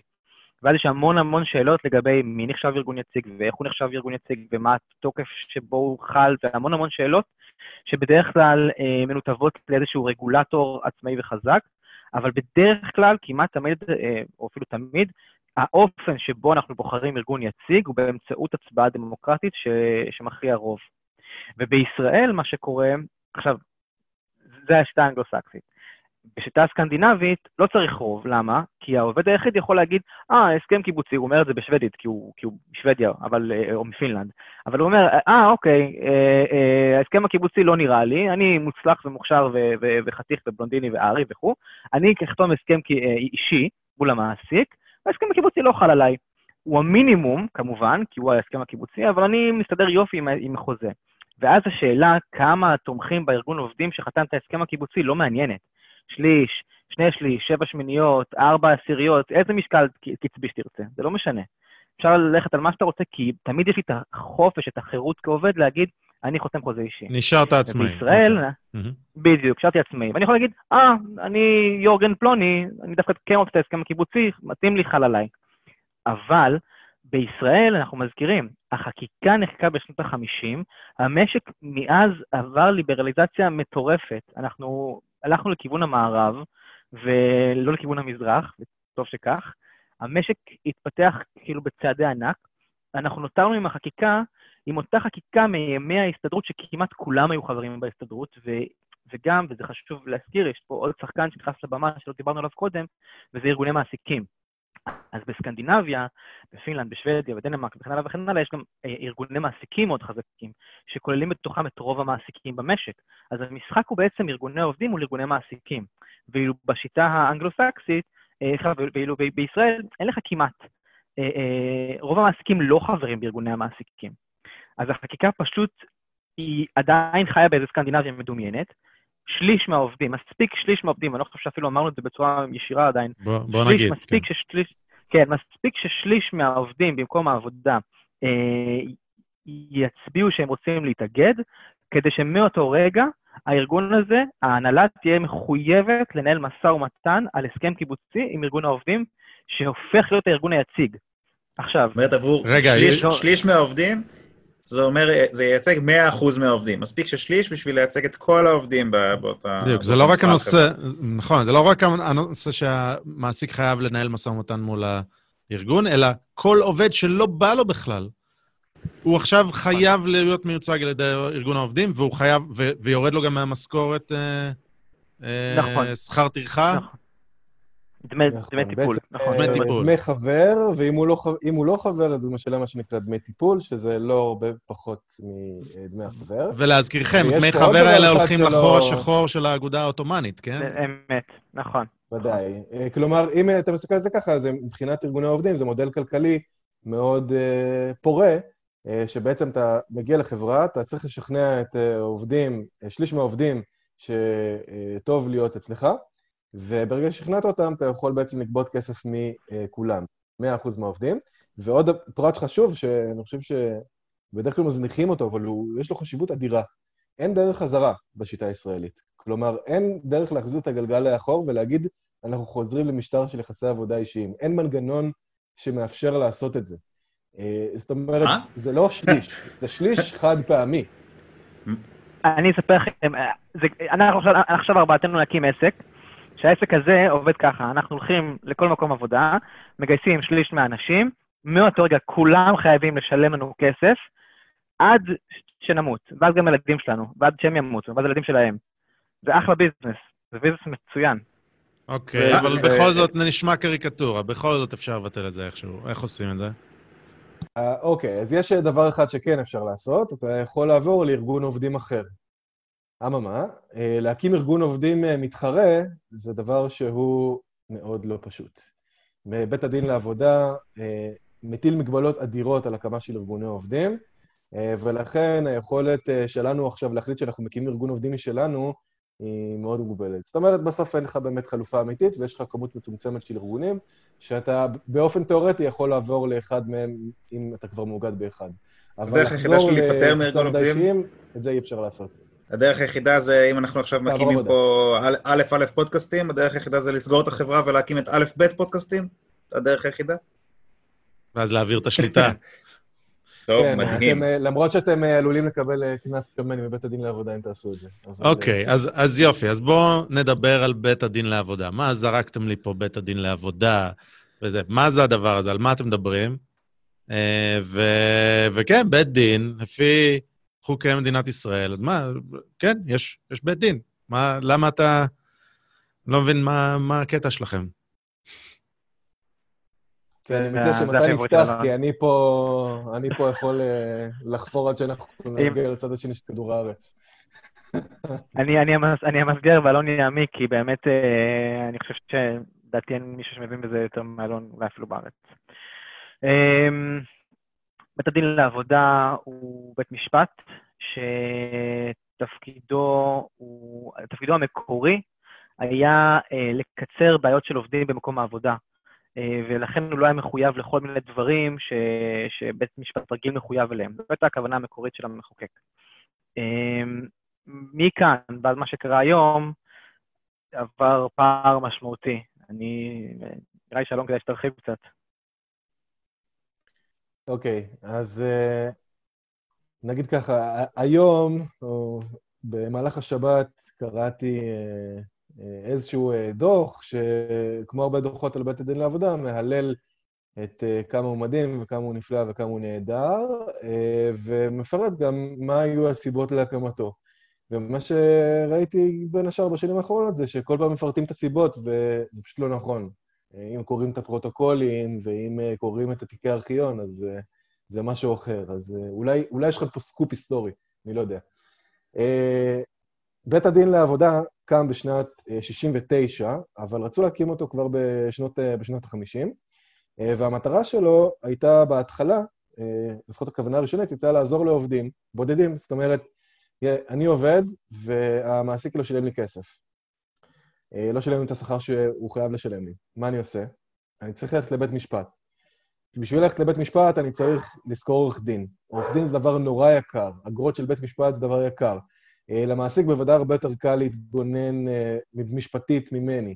אז אה, בסופו של דבר אני נתקע עם מערכת שהיא לא כל כך צודקת עבור העובד. ולכן המטרה הראשונית הייתה להקים בית משפט, שכמו בהרבה מקומות בעולם, הפרוצדורה היא יותר פשוטה, ההכרעה היא יותר מהירה, והוא נותן מענה באמת לעובדים, לעובדים החלשים. ולכן גם פתרו את בית הדין בהמשך מכל מיני דיני ראיות וכל מיני פרוצדורות מורכבות שבעצם מסבכות את ההליך השיפוטי. אבל הרעיון באמת היה לתת אה, דין מהיר וצודק ופשוט. אה, בשנות ה-60, אה, או לפחות בחלק השני של שנות ה-60, התחילה בעיה מאוד חריפה של סכסוכי עבודה במשק. אוקיי, באותם שנים אנחנו מוצאים, למשל, ועדה בכנסת שנקראת הוועדה לאנרכיה ביחסי העבודה. אוקיי? כי באמת מה שקרה אז, ההסתדרות, תחשבו, היום תחשבו על ההסתדרות בתור הארגון שמייצג עובדים באופן אה, אקסקלוסיבי, כארגון עובדים החזק הזה, אז היו לה עוד תפקידים, אני מזכיר, במקביל. היא הייתה גם הזרוע הביצועית של המפלגה השלטת, היא הייתה גם אה, בעלים של הרבה מאוד חברות, אה, שהיוו חלק לא קטן מהפעילות הכלכלית במשק, ובאמת באותן שנים, מה שהיה זה שוועדי עובדים, אוקיי, בואו נבחין רגע בין ועד עובדים וארגון עובדים. ועד עובדים זה הנציגות המקומית במקום העבודה. ארגון עובדים זה הסתדרות, הסתדרות הלאומית, כוח לעובדים, ארגון המורים וכולי.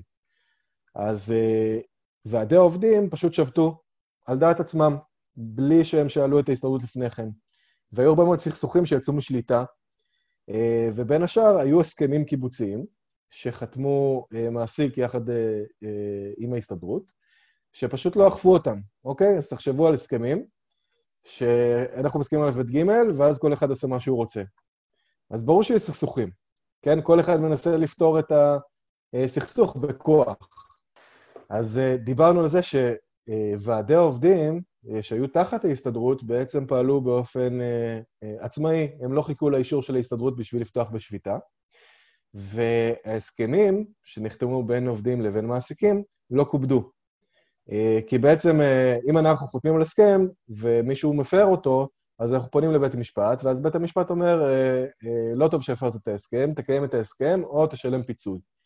ולא הייתה מערכת כזאת שפעלה במסגרת של יחסי עבודה. ולכן, אה, אה, לכאורה היה אפשר לפנות לבתי המשפט הרגילים, אבל לא עשו את זה, כי הפרוצדורה בבתי המשפט הרגילים לא התאימה.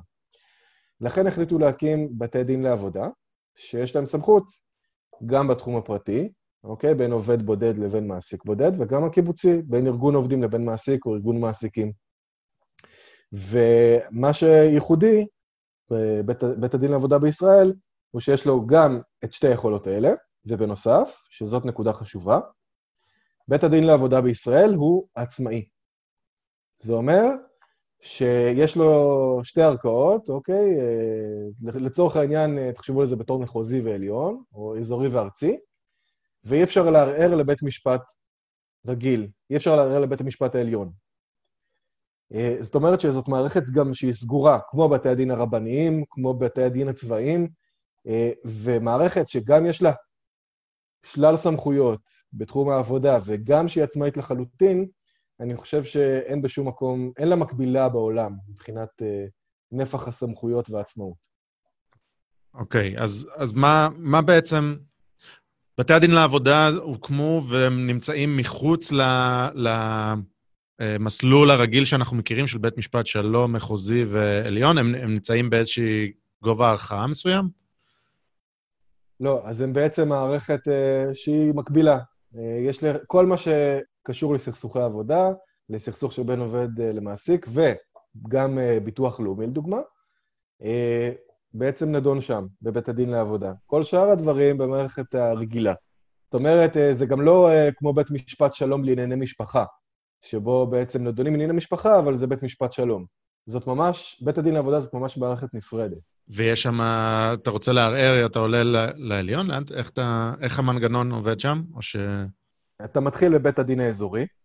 אה, ומשם אתה יכול לערער פעם אחת לבית הדין הארצי, שהוא עדיין בית הדין לעבודה, וזהו. אפשר להגיש בג"ץ אה, במקרה מאוד מאוד חריג. זאת אומרת, אם הייתה חריגה יוצאת דופן מהצדק, או שבית הדין לעבודה חרג מסמכותו. כן, כמו שכשהמדינה עושה משהו שהחוק לא מתיר לה, אז בעצם אתה יכול אה, נגד הממשלה להגיש עתירה מינהלית.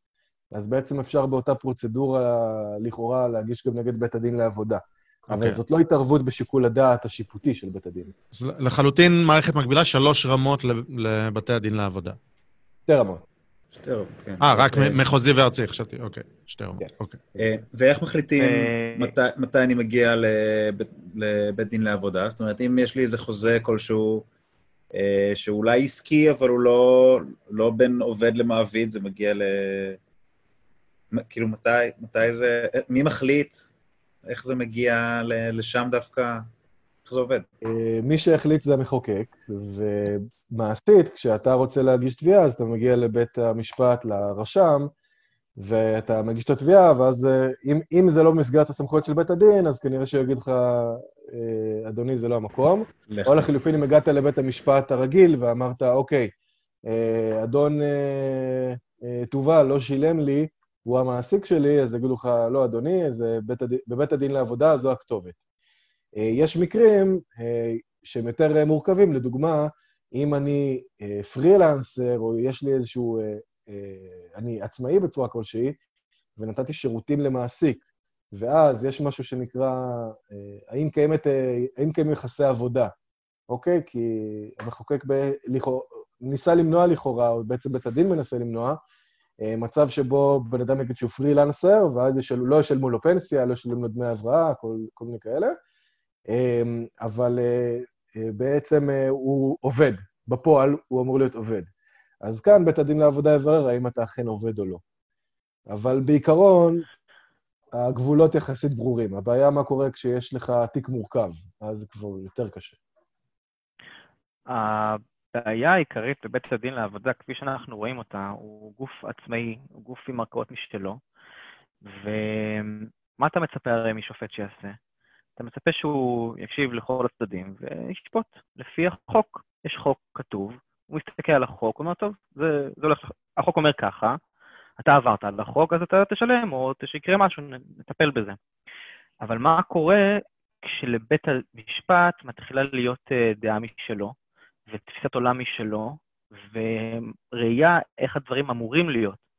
זאת אומרת, מה קורה כשבית הדין, ספציפית לעבודה, מתחיל לפעול לפי אה, אידיאולוגיה שהוא אוחז בה. ושם מתחילה בעצם הבעיה לדעתנו. אוקיי, okay, אז אתה תצטרך אבל להסביר את האמירה הזאת, לתת לה דוגמאות. כי, כי, אוקיי, יכול להיות שהשופטים פשוט לא שופטים לרוחך.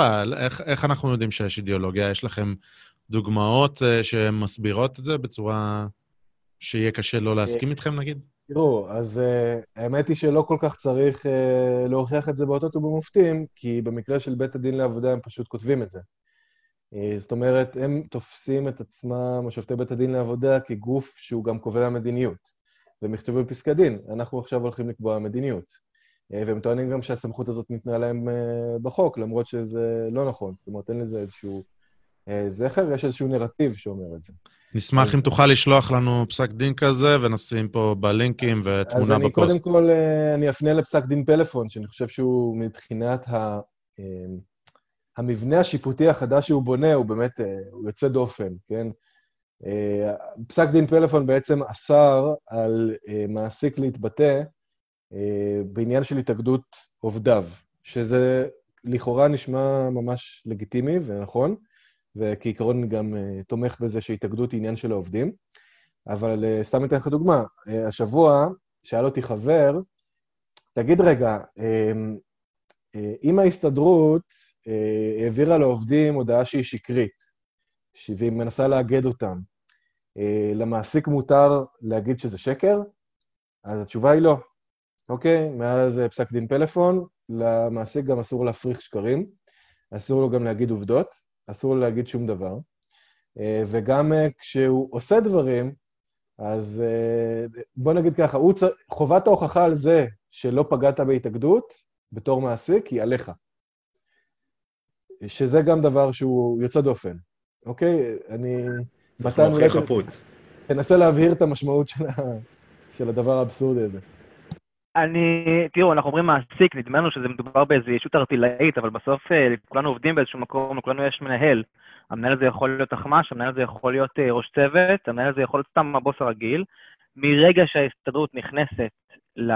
מרגע שמישהו מההסתדרות אה, נכנס לעסק, מתחילים ניסיון התאגדות, המנהל שלך, זה שבאת אליו עם כל הבעיות והצרות שלך והדיבורים שלך, הוא הופך לדג. דג זהב, זה קסם מיוחד של ההסתדרות. אסור לו לדבר, אסור לו להגיד שום דבר, אסור לו, אסור לו כלום בעצם. שוב, זה לא אה, רק ההסתדרות, זה ארגון עובדים כלשהו. כל, כל ארגון עובדים, כל ארגון עובדים, נכון, נכון, okay. כל אוקיי. ארגון עובדים. אסור להגיד שום דבר. הכוונה אולי טובה, כי אנחנו לא רוצים שמעסיקים יפעילו לחץ פסול על עובדים. אנחנו לא רוצים שאם יש עובדים שרוצים להתאגד, אז המעסיק יבוא אליהם ויגיד להם, אם אתם תתאגדו, אוי ואבוי לכם, אני אדפוק את כולכם. אנחנו לא רוצים דבר כזה. אז הכוונה אולי טובה, אבל מה שנוצר בפועל זה מצב שבו עובדים, ופונים אלינו עובדים כל הזמן. אה, אפילו עכשיו אנחנו מלווים איזה אה, קבוצה של עובדים שלא רוצה להתאגד, פשוט לא רוצים. לא, לא, לא, לא, רוצה, לא רוצה ארגון עובדים במקום העבודה שלה.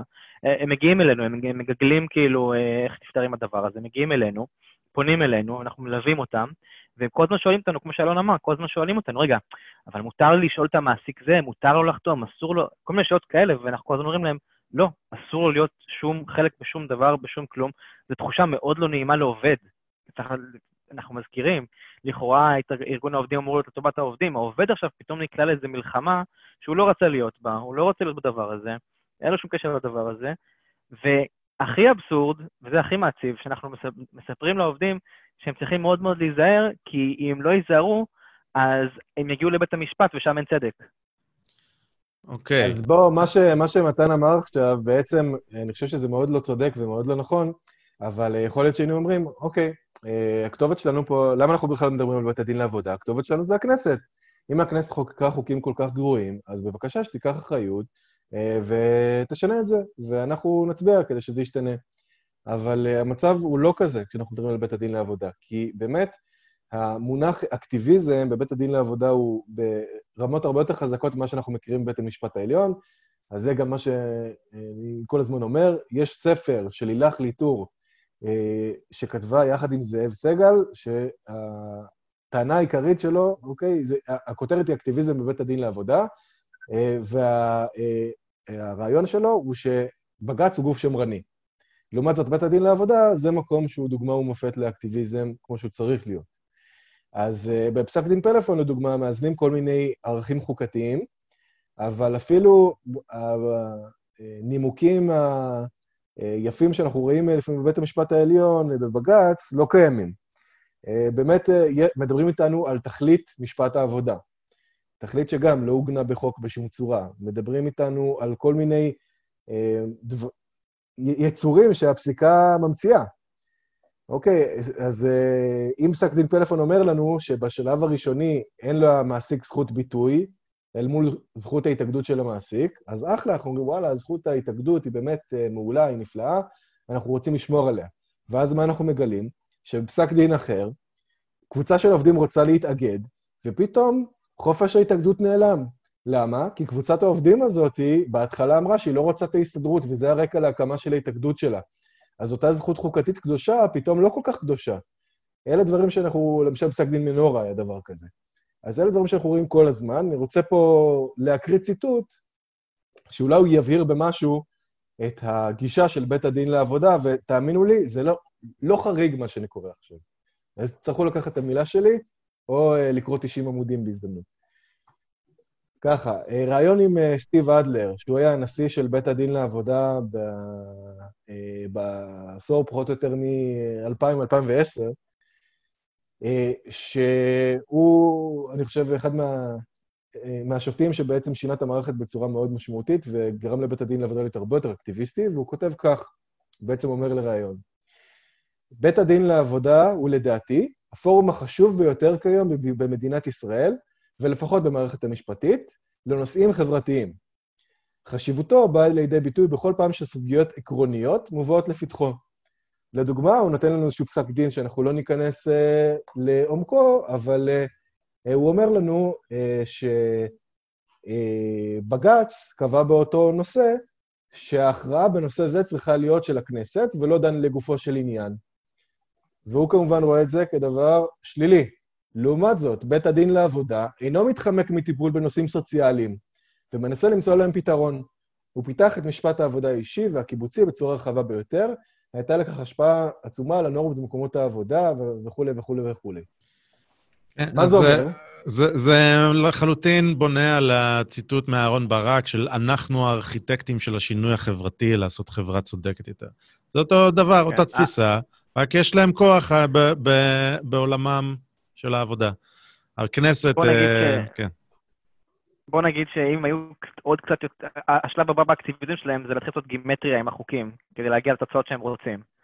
זה, זה, כבר, זה כבר יהיה הסוף של, של האקטיביזם שם. אה, אוקיי, uh, okay, כמובן שאני ארצה, את ה... שלח לנו את הלינק הזה ונשים גם את זה, את הציטוט הזה. ספר עם, עם רוט שפר של... יפה. אה, היה עוד סיפור שנחשפנו אליו דרככם, אם אני לא טועה, אה, בהקשרי אה, עיצומים או שביתות של, של נמל אשדוד, שעובדים נעלמו, לא הגיבו למשטרה, לא באו זה, ו, ואז אתם באתם לבית הדין לעבודה לשמוע את הדיון הפומבי. אני מצלצל מוכר כן. או ש... אוקיי. כבר, כבר מזמן, כן, כבר עברו איזה אה, שנתיים, אבל אה, ספרו את זה. יותר משנתיים. אה, לא, בדיוק שנתיים. כן, או טיפה יותר, זה היה מאי לפני שנתיים. כן, מה שהיה זה שכמו שאתם מכירים, אני מניח שהמאזינים שלנו זוכרים, יש רפורמה, הייתה רפורמה בנמלים. אחרי שניסו משנת 96' גם כן לקדם איזושהי רפורמה, עשו איזושהי רפורמה צ'וקמקת ב-2005, והיא עבדה גרוע, ואז אמרו, טוב, תקשיבו, אה, הנמלים עובדים גרוע מאוד, מי ששולט בהם זה ארגוני עובדים, אה, זה הוועדים של הנמלים. מה נעשה? בואו נקים נמלים מתחרים. אה, מה, מה נעשה? נאריך את הרציפים, ובעצם ליד, ליד הרציפים הקיימים נקים נמלים חדשים, כדי שזה יהיה כמה שיותר רחוק ממה שאנחנו מכירים, בואו נברח ונעשה מכרז רק לחברות בינלאומיות. אז הביאו חברה הולנדית והביאו חברה סינית, ועכשיו יש לנו uh, באשדוד ובחיפה נמלים חדשים שעתידים להיפתח, לדעתי, כבר השנה, או שנה הבאה. ובמסגרת uh, כל הדבר הזה, העובדים הבינו שבעצם עוקפים אותם, אוקיי, עובדי הנמלים, והם ניהלו קרב ארוך שנים, uh, שכלל הרבה מאוד שביתות, עד uh, ש... אני אקצר את הסיפור הזה, אבל במורד הדרך, בית הדין לעבודה אמר, תקשיבו, זה שהמדינה החליטה פה שהיא מקימה נמלים חדשים, למרות שיש לה את הזכות לעשות את זה לפי החוק, זה נחמד מאוד, אבל אה, בואו, זה בסוף פוגע בזכות של העובדים האלה, שתכלס הנמל הזה הוא כמעט שלהם. אז אה, בבקשה, אנחנו רוצים שתדונו על אה, פיצוי לעובדים האלה, על זה שהכנסתם תחרות. שוב, רק כדי שנבין, הפיצוי הוא לא על זה שהעובדים מחר בבוקר הולכים לפטר אותם. הפיצוי הוא על זה שהמדינה החליטה לאפשר לגופים אחרים להתחרות בנמלים הקיימים. אז נוהל משא ומתן, אה, שבאותה תקופה כמשקל נגד, בית הדין לעבודה אמר לוועדים של הנמל, אסור לכם לשבות. אתם תקבלו פיצוי, המדינה חייבת לדבר איתכם, אבל אסור לכם לשבות. ומה שעובדי הנמל עשו זה פשוט לשבות בלי לשאול אף אחד, ועשו את זה עוד פעם ועוד פעם ועוד פעם ועוד פעם. איטלקית, פשוט, פשוט לא היו זמינים, לא הגיעו, כולם הודיעו כשהם חולים. נכון? נכון. המשטרה זימנה, לא ענו, לא הגיעו, לא פה, לא שם. כן, אם... לא שבתנו, אבל היינו חולים כולם. מי שעוקב אחרי חדשות בצורה אדוקה, ויש לו איזה גוגל אלרטס וכל מיני דברים כאלה, אז הוא בוודאי ראה שגם לפני שבועיים אה, או שלושה, אה, שוב הייתה איזושהי שביתה, והנהלת הנמל מכחישה. כן, היא אומרת שאין ירידה בתפוקות ואף אחד לא שובת, אבל, אבל אנחנו אני, יודעים שהייתה שביתה. יכול להיות שהם חזו אגיד, את הקורונה לפני שנתיים, אני לא... יכול להיות. כן. אני, אני רק אגיד שהדבר הזה, כמובן שיש לו חשיבות אדירה מבחינה כלכלית ל, לכולנו, כן? כל הסחורות שמגיעות, אה, רובן מגיעות דרך, דרך הנמלים. הבעיה של הוועד, אם אני מבין נכון, זה לא כי יהיה פה זול יותר לכולם, אלא זה פשוט מסרס להם את הכוח לסגור פה את השלטר על כל המדינה, כרגע זה הכוח שיש להם, לסגור את הנמל ולא לאפשר לסחורות להיכנס. ובגלל זה כל דבר שהם יבקשו בעצם אה, יצטרכו לרצות אותם, בגלל, שלס... בגלל שאם הם יסגרו את הנמלים זה יסב נזק אדיר למדינה. ואם יהיה עוד נמל לידם, לא יהיה להם את הכוח הזה, לא יהיה להם את המונופול על, ה... על כניסה של, אה, של סחורות למדינה, וזה כוח נכון. שהם רוצים לשמר בעצם, זה הסיפור. כן, אם נשתמש במילים בוטות, בעצם היום יש לוועדים האלה את הכוח אה, לעשות מצור ימי על ישראל. כי 90 ו... לא... 90, אמרו לי מי שאמר 99, מי שאמר 95, על כל פנים, הרוב המוחלט של הסחורות אה, שמגיעות לישראל מגיעות דרך הנמלים האלה. אז אה, כן, ברגע שתהיה תחרות, יהיה להם, יהיה להם הרבה פחות כוח, והם אה, לא רוצים לעשות... רגע, אז בואו לא נסיים את הסיפור. היה, לא, אסרו עליהם לשבות, הם עשו את השביתה הזאת, ומה, אוקיי, אז עכשיו מגיעים לבית אז... הדין לפתור את זה, לא? כאילו, בסופו של דבר. זהו, אז מה שדיברתי עליו זאת אה, סדרה של שביתות, והגיעו בשלב מסוים, ב-2018, לרמה כזאת, שלמרות שכבר היו הסכמות עקרוניות על פיצויים סופר נדיבים, וביטחון תעסוקתי לעשר שנים, זאת אומרת שגם יפטרו אה, בשנה הבאה עובד, אז עד 2030, או 31, הוא ימשיך לקבל משכורת. מה זה כן? פיצוי סופר נדיב בערך? אתה אומר אנחנו ככה... אנחנו מדברים על משהו כמו אה, ש... בין 2 ל-3 מיליון אה, בממוצע ל... אה, לעובד. שקל לעובד. שקל לעובד. כן, לכל עובד שיפרוש, פלוס אלה שנשארים, אז מקבלים ביטחון תעסוקתי לעשר שנים, והתוספות האלה גם מתבטאות בפנסיה. אלה היו דברים מאוד נדיבים, אבל אז היו רק הסכמות עקרוניות, זה לא נסגר סופית. אה, כי המדינה דרשה בעצם גם לעשות איזושהי מודרניזציה לנמלים, אה, ולא לא הגיעו להסכמה.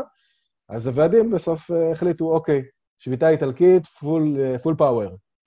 במשך ארבעה או חמישה ימים, בעצם העובדים ירדו למחתרת, ההנהלות של הנמלים פנו לבית הדין לעבודה, של חיפה ואשדוד פנו לבית הדין הארצי, אמרו, תקשיבו, העובדים לא בעבודה, ההסתדרות, אנחנו אומרים לה שיחזירו את העובדים, העובדים לא חוזרים, בבקשה תוציאו צווים. בית הדין לעבודה הוציא צווים, אמר לעובדים, תקשיבו, אתם חייבים לחזור לעבודה, לא הכרזתם לסכסוך עבודה, לא עשיתם שום דבר, כאילו, בואו, אה, אה, אתם לא יכולים לעשות מה שבא לכם.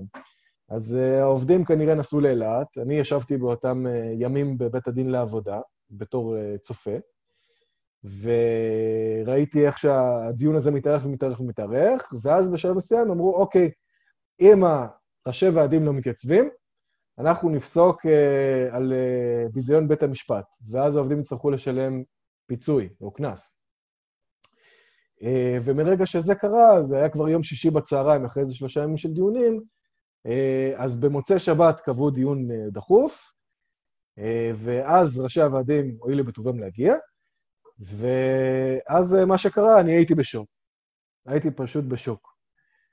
כי מה שאני ציפיתי זה שיהיה דיון על ביזיון בית המשפט, ועל זה היה התיק, ועל אה, החזרה של העובדים לעבודה. מה שקרה בפועל, זה לא ש... שלא רק שלא היה על זה דיון, לא היה דיון. השופט אמר, מי אתם? מה אתם? אוקיי, בסדר גמור. אה, יושב ראש ההסתדרות, יושב ראש התאחדות התעשיינים, מנכ"ל הנמל, עורכי הדין, באו איתי ללשכה. ואז, במקום לנהל דיון באולם, אני בתור קהל יושב שם איזה שלוש-ארבע שעות, ולא יודע מה קורה. ויושבים בלשכה. ואז יוצאים מהלשכה, וחוזרים לאולם, ואז אה, מתחיל משהו עוד יותר מוזר. אה, אב בית הדין מתחיל לעשות שיחת אוורור, והוא עובר אה, ראש ועד, ראש ועד, ואומר, מה, תגידו, מה דעתכם, מה אתם חושבים? ומתחילים לעשות נאומים. ואני שואל את עצמי, רגע, איפה הדיון המשפטי פה? מה הולך פה בכלל? וזה התחבר למשהו ארוך יומין, שהוא מה שנקרא גישור בבית הדין לעבודה, שזה בעצם אה, אה, פרקטיקה שבית הדין לעבודה המציא, של לקחת את הדיון, אה, במקום להכריע משפטית, כמו שיש לו סמכות בחוק, לקחת את הדיון הזה, להעביר אותו ללשכה ולהגיד, רגע, חברים, במקום לדון בטענות משפטיות, בואו ננסה לפתור את סכסוך העבודה. Yeah, הפך למגשר, ש, שיש כזה דבר, יש תפקיד כזה מגשר שהוא מחוץ לבתי הדין, לבתי הדין בכלל, לבתי המשפט, ויש גם נושא חוק של פומביות הדיון והכול. אז פשוט לוקחים מאחורי המסך, אה, ועושים עבודת גישור. נהדר. כן, אה, עכשיו... שכעיקרון אין בעיה עם הרעיון הזה של גישור, אבל זה פשוט לא תפקיד השופט. זה אין קשר בין השניים. יש מגשר, זה, זה משהו מחוץ לבתי המשפט. בדי, יש... בדיוק, בדיוק. כן, גם טוב שיהיה אה, גישור אפילו כחלופה להכרעה שיפוטית, אבל מה שקורה לנו פה זה שיש לנו שופט שברגע אחד הוא יושב בעולם והוא אמור להחליט החלטות משפטיות, וברגע אחר הוא יושב בלשכה והוא מקדם, מקיים איזושהי הידברות, והנזקים של הדבר הזה הם אדירים, כי אה, קודם כל, לא תמיד צריך ללכת לגישור. לפעמים יש צד שיש לו טענה צודקת, וצריך להכריע האם היא צודקת או לא. לדוגמה, דיברנו הרגע על אה, הסיפור של הנמלים, אוקיי? איך אה, בכלל נוצר הדבר הזה שצריך לפצות את העובדים של הנמל? הייתה פה הכרעה שיפוטית אה, בעקבות הליך שהוא מאוד לא תקין. הייתה שביתה של עובדי הנמל, ואז בית הדין לעבודה אמר, רגע, חברים, שנייה, על מה אתם שובתים? אנחנו לא יודעים. אבל במקום לשבות, בואו נפתור את סכסוך העבודה, נעשה גישור, ניכנס ללשכה, נלווה אתכם. אבל אף אחד לא נתן את דעתו לעובדה שבעצם יש פה רפורמה שבסמכות הממשלה להוביל, ובסמכות הכנסת לאשר, ובסמכות רשות הנמלים להוציא אל הפועל, והיא בכלל לא סכסוך עבודה, היא בכלל לא עניין לשביתה מבחינה חוקית. אבל המשמעות היא של אותו גישור, אה, שכל אותן רפורמות בעצם נעצרות בלשכה של, של השופט בבית הדין לעבודה. אה, מבחינה לאומית, אני חושב שיש לזה משמעות אדירה. אנחנו דיברנו על, בהתחלה על זה שלדברים האלה יש אה, השלכות, וזה אולי החלק ה... שקצת קשה להסביר, אבל בעיקרון, כל מה שאנחנו מתעסקים איתו, כל מה שדיברנו עליו עד כה, בית הדין לעבודה וארגוני עובדים וחוק השליש, והרגולטור, אה, השופט כרגולטור ופרקטיקת הגישור, הדברים האלה בסופו של דבר מתרגמים לאיכות ורווחת החיים של האזרח הישראלי ביום-יום. זה שהסחורות קצת יותר יקרות, זה שהחשמל קצת יותר יקר, זה שקצת יותר קשה לנוע בין חברות, כל הדברים האלה, כל מי שאומר שקשה לחיות בישראל, בגלל, זה בגלל הדברים האלה, בסופו של דבר. זה כי יש מישהו בקצה האחר שמונע מדברים להתגלגל ולקרות. כשאלון אומר שיש לה, למדינה זכות לעשות רפורמות, זה, זה אבסורד. המדינה קמה, הממשלה קמה כדי להוביל שינויים, כדי להוביל איזושהי מדיניות. בעצם הם רוצים לעשות איזושהי רפורמה בנמלים, בחברות החשמל, איזושהי רפורמה מתוקף האמונה שלהם. טוב אם זה רע, זה לא משנה, כי הם נבחרו לעשות את זה מתוקף המנדט שהעם נתן להם. ובעצם כשעוצרים אותם מלעשות את הדבר הזה, מונעים את, ה, את הזכות הכי בסיסית של, של, של הממשלה בדמוקרטיה, לבצע את המדיניות שלשמה היא נבחרה. ו, ולדבר הזה יש השלכות uh, כלכליות משמעותיות מאוד. כן, דיברנו על זה פה בפודקאסט בהקשרים uh, נוספים ורחבים יותר, ואנחנו מסכימים. אוקיי, אז בואו נחזור למשהו שקטענו אותך קודם, מתן, בנושא של... Uh, דיברת על איך שזה פוגע בעובד לפני כעשר דקות, אה, ונחזור למה שקטענו אותך לפני כ-40 דקות, אני מעריך, שהתחלת לדבר על המורים. אה, וזה מתקשר לתקופה האחרונה של קורונה, וריאיון ש... שחלק גדול אולי זוכרים, של יושב... דוברת הסתג... ארגון המורים, או משהו כזה. מזכ"לית. מזכ"לית הסתדר... ארגון המורים. ארגון, כן. הסתדרות המורים. כן. אוקיי, אוקיי. יש, למורים, אגב, באופן חריג יש שני ארגונים, נכון? הסתדרות המורים וארגון כן. המורים. נכון. ששם לא ברור למה יש שניים. מעניין, כן. אה, כן, אוקיי. אז, אז שמה אה, בעצם אה, היא אה, מגנה על המורים, אוקיי? היא אומרת, חבר'ה, לקחתם לנו ימי חופש, לא נעים להגיד את זה בטלוויזיה, בסדר? אנחנו לא ניתן עוד יום חופש אחד, אז למה אתה אומר שזה פוגע בעובדים? אז אה, אני לא, לא אגיד ספציפית לגבי הקורונה, אבל אני כן אגיד שבאופן עקרוני יש לנו איזושהי אה, תחושה קשה עם זה שמורים אה, צעירים מרוויחים כל כך מעט כסף, וזה נכון, הם מרוויחים מעט מאוד. ומה שאנשים לא יודעים זה שמורים צעירים מרוויחים מעט מאוד כסף בגלל ארגוני העובדים. כי כל השכר, כל מבנה השכר בארגוני העובדים הוא תלוי ותק. מה שאומר שכדי להרוויח יותר אתה צריך להתקיים יותר בעולם. אין שום קשר לכמה אתה מוצלח, כמה אתה עובד קשה, כמה אתה חרוץ, כמה אתה נותן מעצמך, לבין השכר שלך. וזה יוצר עיוותים מאוד לא צודקים, אולי אם כן תלוי, תלוי בהשקפת העולם שלך, אבל אם אתה מאמין שחריצות ועבודה קשה צריכים להניב משהו, צריכים לתת משהו, אז אתה גם צריך להאמין שצריך לתגמל על סמך ביצועים. וזה משהו שארגוני מורים וארגוני עובדים באופן כללי בישראל מאוד מאוד מתנגדים לו, אה, או כמעט תמיד התנגדו לו, הם תמיד יעדיפו את הוותק על פני המצוינות האישית. וזה מייצר. כמה מרוויח מורה, מורה ותיק, כשהוא הכי... המורה המרוויח ביותר, שהוא אה, מורה לאזרחות או מחנך בכיתה א', עוזר, זה לא, אין פה סכומי עתק ופערים כאלה גדולים. אני... בכל זאת, בסדר, מורה, מורה מתחיל אה, מקבל מעט, מורה ותיק מקבל אה, קצת פחות, אבל עדיין מעט. לא, אז כמדומני בעשירון העליון, ואני לא בטוח שאלה נתונים עדכניים, אבל זה בסביבות ה-18,000 אה, ברוטו, אז אה, זה שכר שהוא לא רע, אבל אם אתה חושב על זה שבאמת זה שכר אחרי 36 שנים, אז אה, אולי באמת הוא לא מאוד מאוד גבוה, אבל הנקודה היא שבאמת הממוצע אומר לך, אוקיי, השכר הממוצע של מורה הוא בסביבות ה-13,000 שקל, או קרוב לזה, אין פה בעיה של מחסור בכסף במערכת, השאלה באמת אה, למה הוא מחולק כמו שהוא מחולק. אה, האם האופן שבו הוא מחולק או האופן שבו הוא מנוהל באמת אה, משפיע על המערכת בצורה חיובית או בצורה שלילית. והטענה שלנו באופן יסודי, שעזבו רגע את כמה כסף יש בתוך המערכת, יכול להיות שאנחנו מוכנים לשים אפילו עוד, אבל עצם זה שיש לך מערכת שנקבעת בסולמות שכר, שהיא כלל ארצית, היא נכונה אה, לבית ספר באילת ולבית ספר בהרצליה, ומ... אה, לא יודע, רמות סוציו-אקונומית כאלה ואחרות, עם אה, ילדים מסוגים שונים, בעיות שונות ומשונות, עם צרכים שונים שהמורים... צר... זה דבר שהוא מוביל לנצל את המשאבים שיש לה בצורה הנכונה בשביל להוציא את התוצאות שהיינו רוצים. והריכוזיות הזאת היא אם כל חטאת, ולא גם... זה שלמורים הצעירים יש שכר מאוד נמוך ויותר נמוך ממה שהיינו רוצים, זה נכון, אבל זה רק ביטוי של אותה מערכת שהיא גם מעוותת ברמה של חלוקת השכר וגם ברמה של אה, הריכוזיות אל מול הביזוריות שאנחנו חושבים שאמורה להיות. בואו אני אנסה להוריד את זה ל- לרמה של השטח מהתיאוריה. שכל אחד יעצום עכשיו עיניים וינסה להיזכר בתקופת הבית ספר שלו בשני מורים או, או שתי מורות. אחת הכי טובה, או טוב שהוא זוכר, ואחת הכי אה, אה, שחוקה, עצבנית, לא טובה שהוא זוכר, אוקיי? ועכשיו תדמיינו, אוקיי, אז, אז מורה טובה שאני זוכר, היי רונית, אה, ומורה נוראית שאני זוכר, היי גליה. הפער שכר ביניהם כנראה היה פי שתיים או פי שלוש לטובת גליה, אוקיי? כי, כי היא פשוט הייתה ותיקה ב-40 שנה.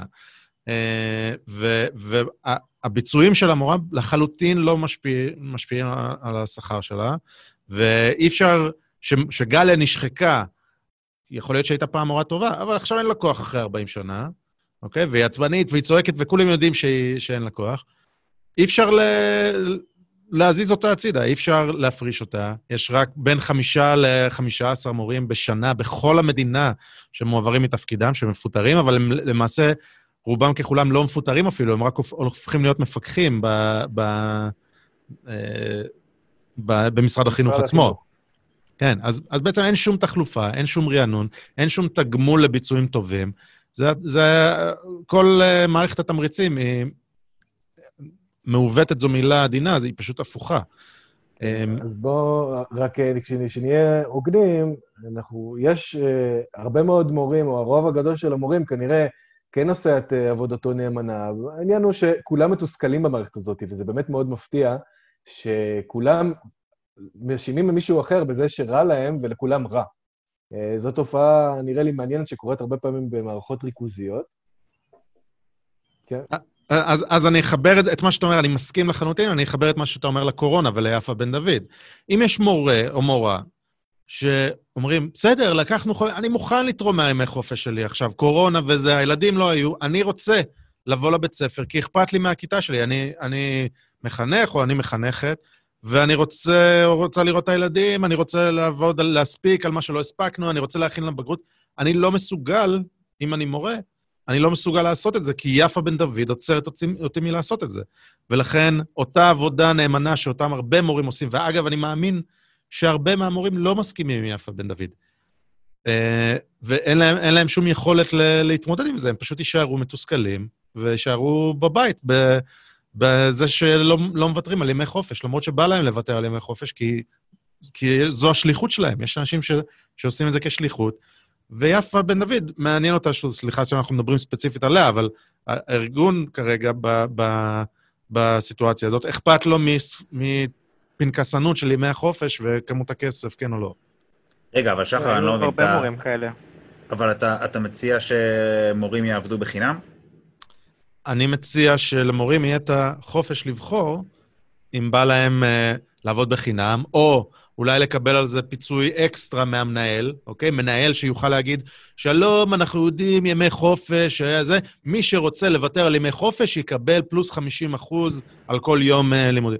אני רוצה שיהיה חופש. אז הנקודה שחשוב... שיהיה יכולת ל, ל, לנהל את זה ולהתמודד עם מצבים גמישים, ולא שבאמת תהיה שמיכה אחת אחידה מבית שאן לאילת ו, וכל מה שבאמצע. אה, אגב, לא בית שאן, יש ערים גם יותר מצפון לבית שאן, אבל ככה יצא לי, נשאר עם זה. כן, אז אני חושב פה גם שאתה נוגע בנקודה שהיא מאוד מאוד חזקה. אה, בעצם, הרבה מאוד מורים, אני חושב שהרבה מאוד מורים, כשאתה מדבר איתם, הם מאוד לא מרוצים מהארגונים שלהם, כי הם חושבים שהם מושחתים, הם לא שקופים, והם אה, לא אוהבים את העסקנות שם. מצד שני, הם ממש בחרדה מלעזוב את הארגונים האלה. וכשאתה מנסה להבין למה בעצם נמצאים בחרדה כל כך גדולה, וכשאתה מדבר איתם, אתה שומע באמת חרדה אמיתית. הם מדברים בצורה כזאת שאתה בטוח שמשרד החינוך מתנכל להם.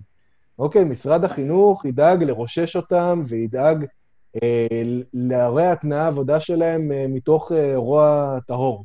מה זאת אומרת אבל לעזוב את הארגונים האלו? זה אופציה? אז זו, תיאורטית זאת אופציה, בוודאי להקים ארגון מתחרה זאת גם אופציה, וזה לא כל כך קורה. אבל אה, כשאתה שואל את עצמך למה, אז באמת בשיח הזה עם המורים, אז אתה מגלה את החרדה הזאת. והחרדה הזאת, אני חושב שהיא מוצדקת, אבל לא מוצדקת. היא מוצדקת במובן הזה שתחשבו על זה, אנחנו דיברנו עכשיו כמה ארגוני המורים הם אה, רעים והם אה, לא פועלים כמו שצריך, אבל יש להם פרטנר בצד השני, והפרטנר זה משרד החינוך. ומשרד החינוך הוא זה שגם לא, נותן, לא משחרר את הסמכויות שלו למי שנמצא מתחתיו. אז במודל שאנחנו היינו רוצים לכאורה, אז באמת uh, היו לנו קבוצה של מורים בבית ספר נרקיסים, שמדבר עם המנהלת של בית ספר נרקיסים, אבל בפועל זה לא, זה מנכ"ל משרד החינוך, שמדבר עם רן ארז או יפה בן דוד. אלה הרמות, והם חושבים שהם יכולים לשלוט בכל המערכת. וזה נורא מפחיד להיות מול מערכת שמקבלת... אה, לא יודע, תחשבו על איזשהו אה, אה, לוח לגו שאתה מנסה להזיז בו חלקים עם טנק. כאילו, אי אפשר לעשות את זה. התוצאות הן באמת הרסניות.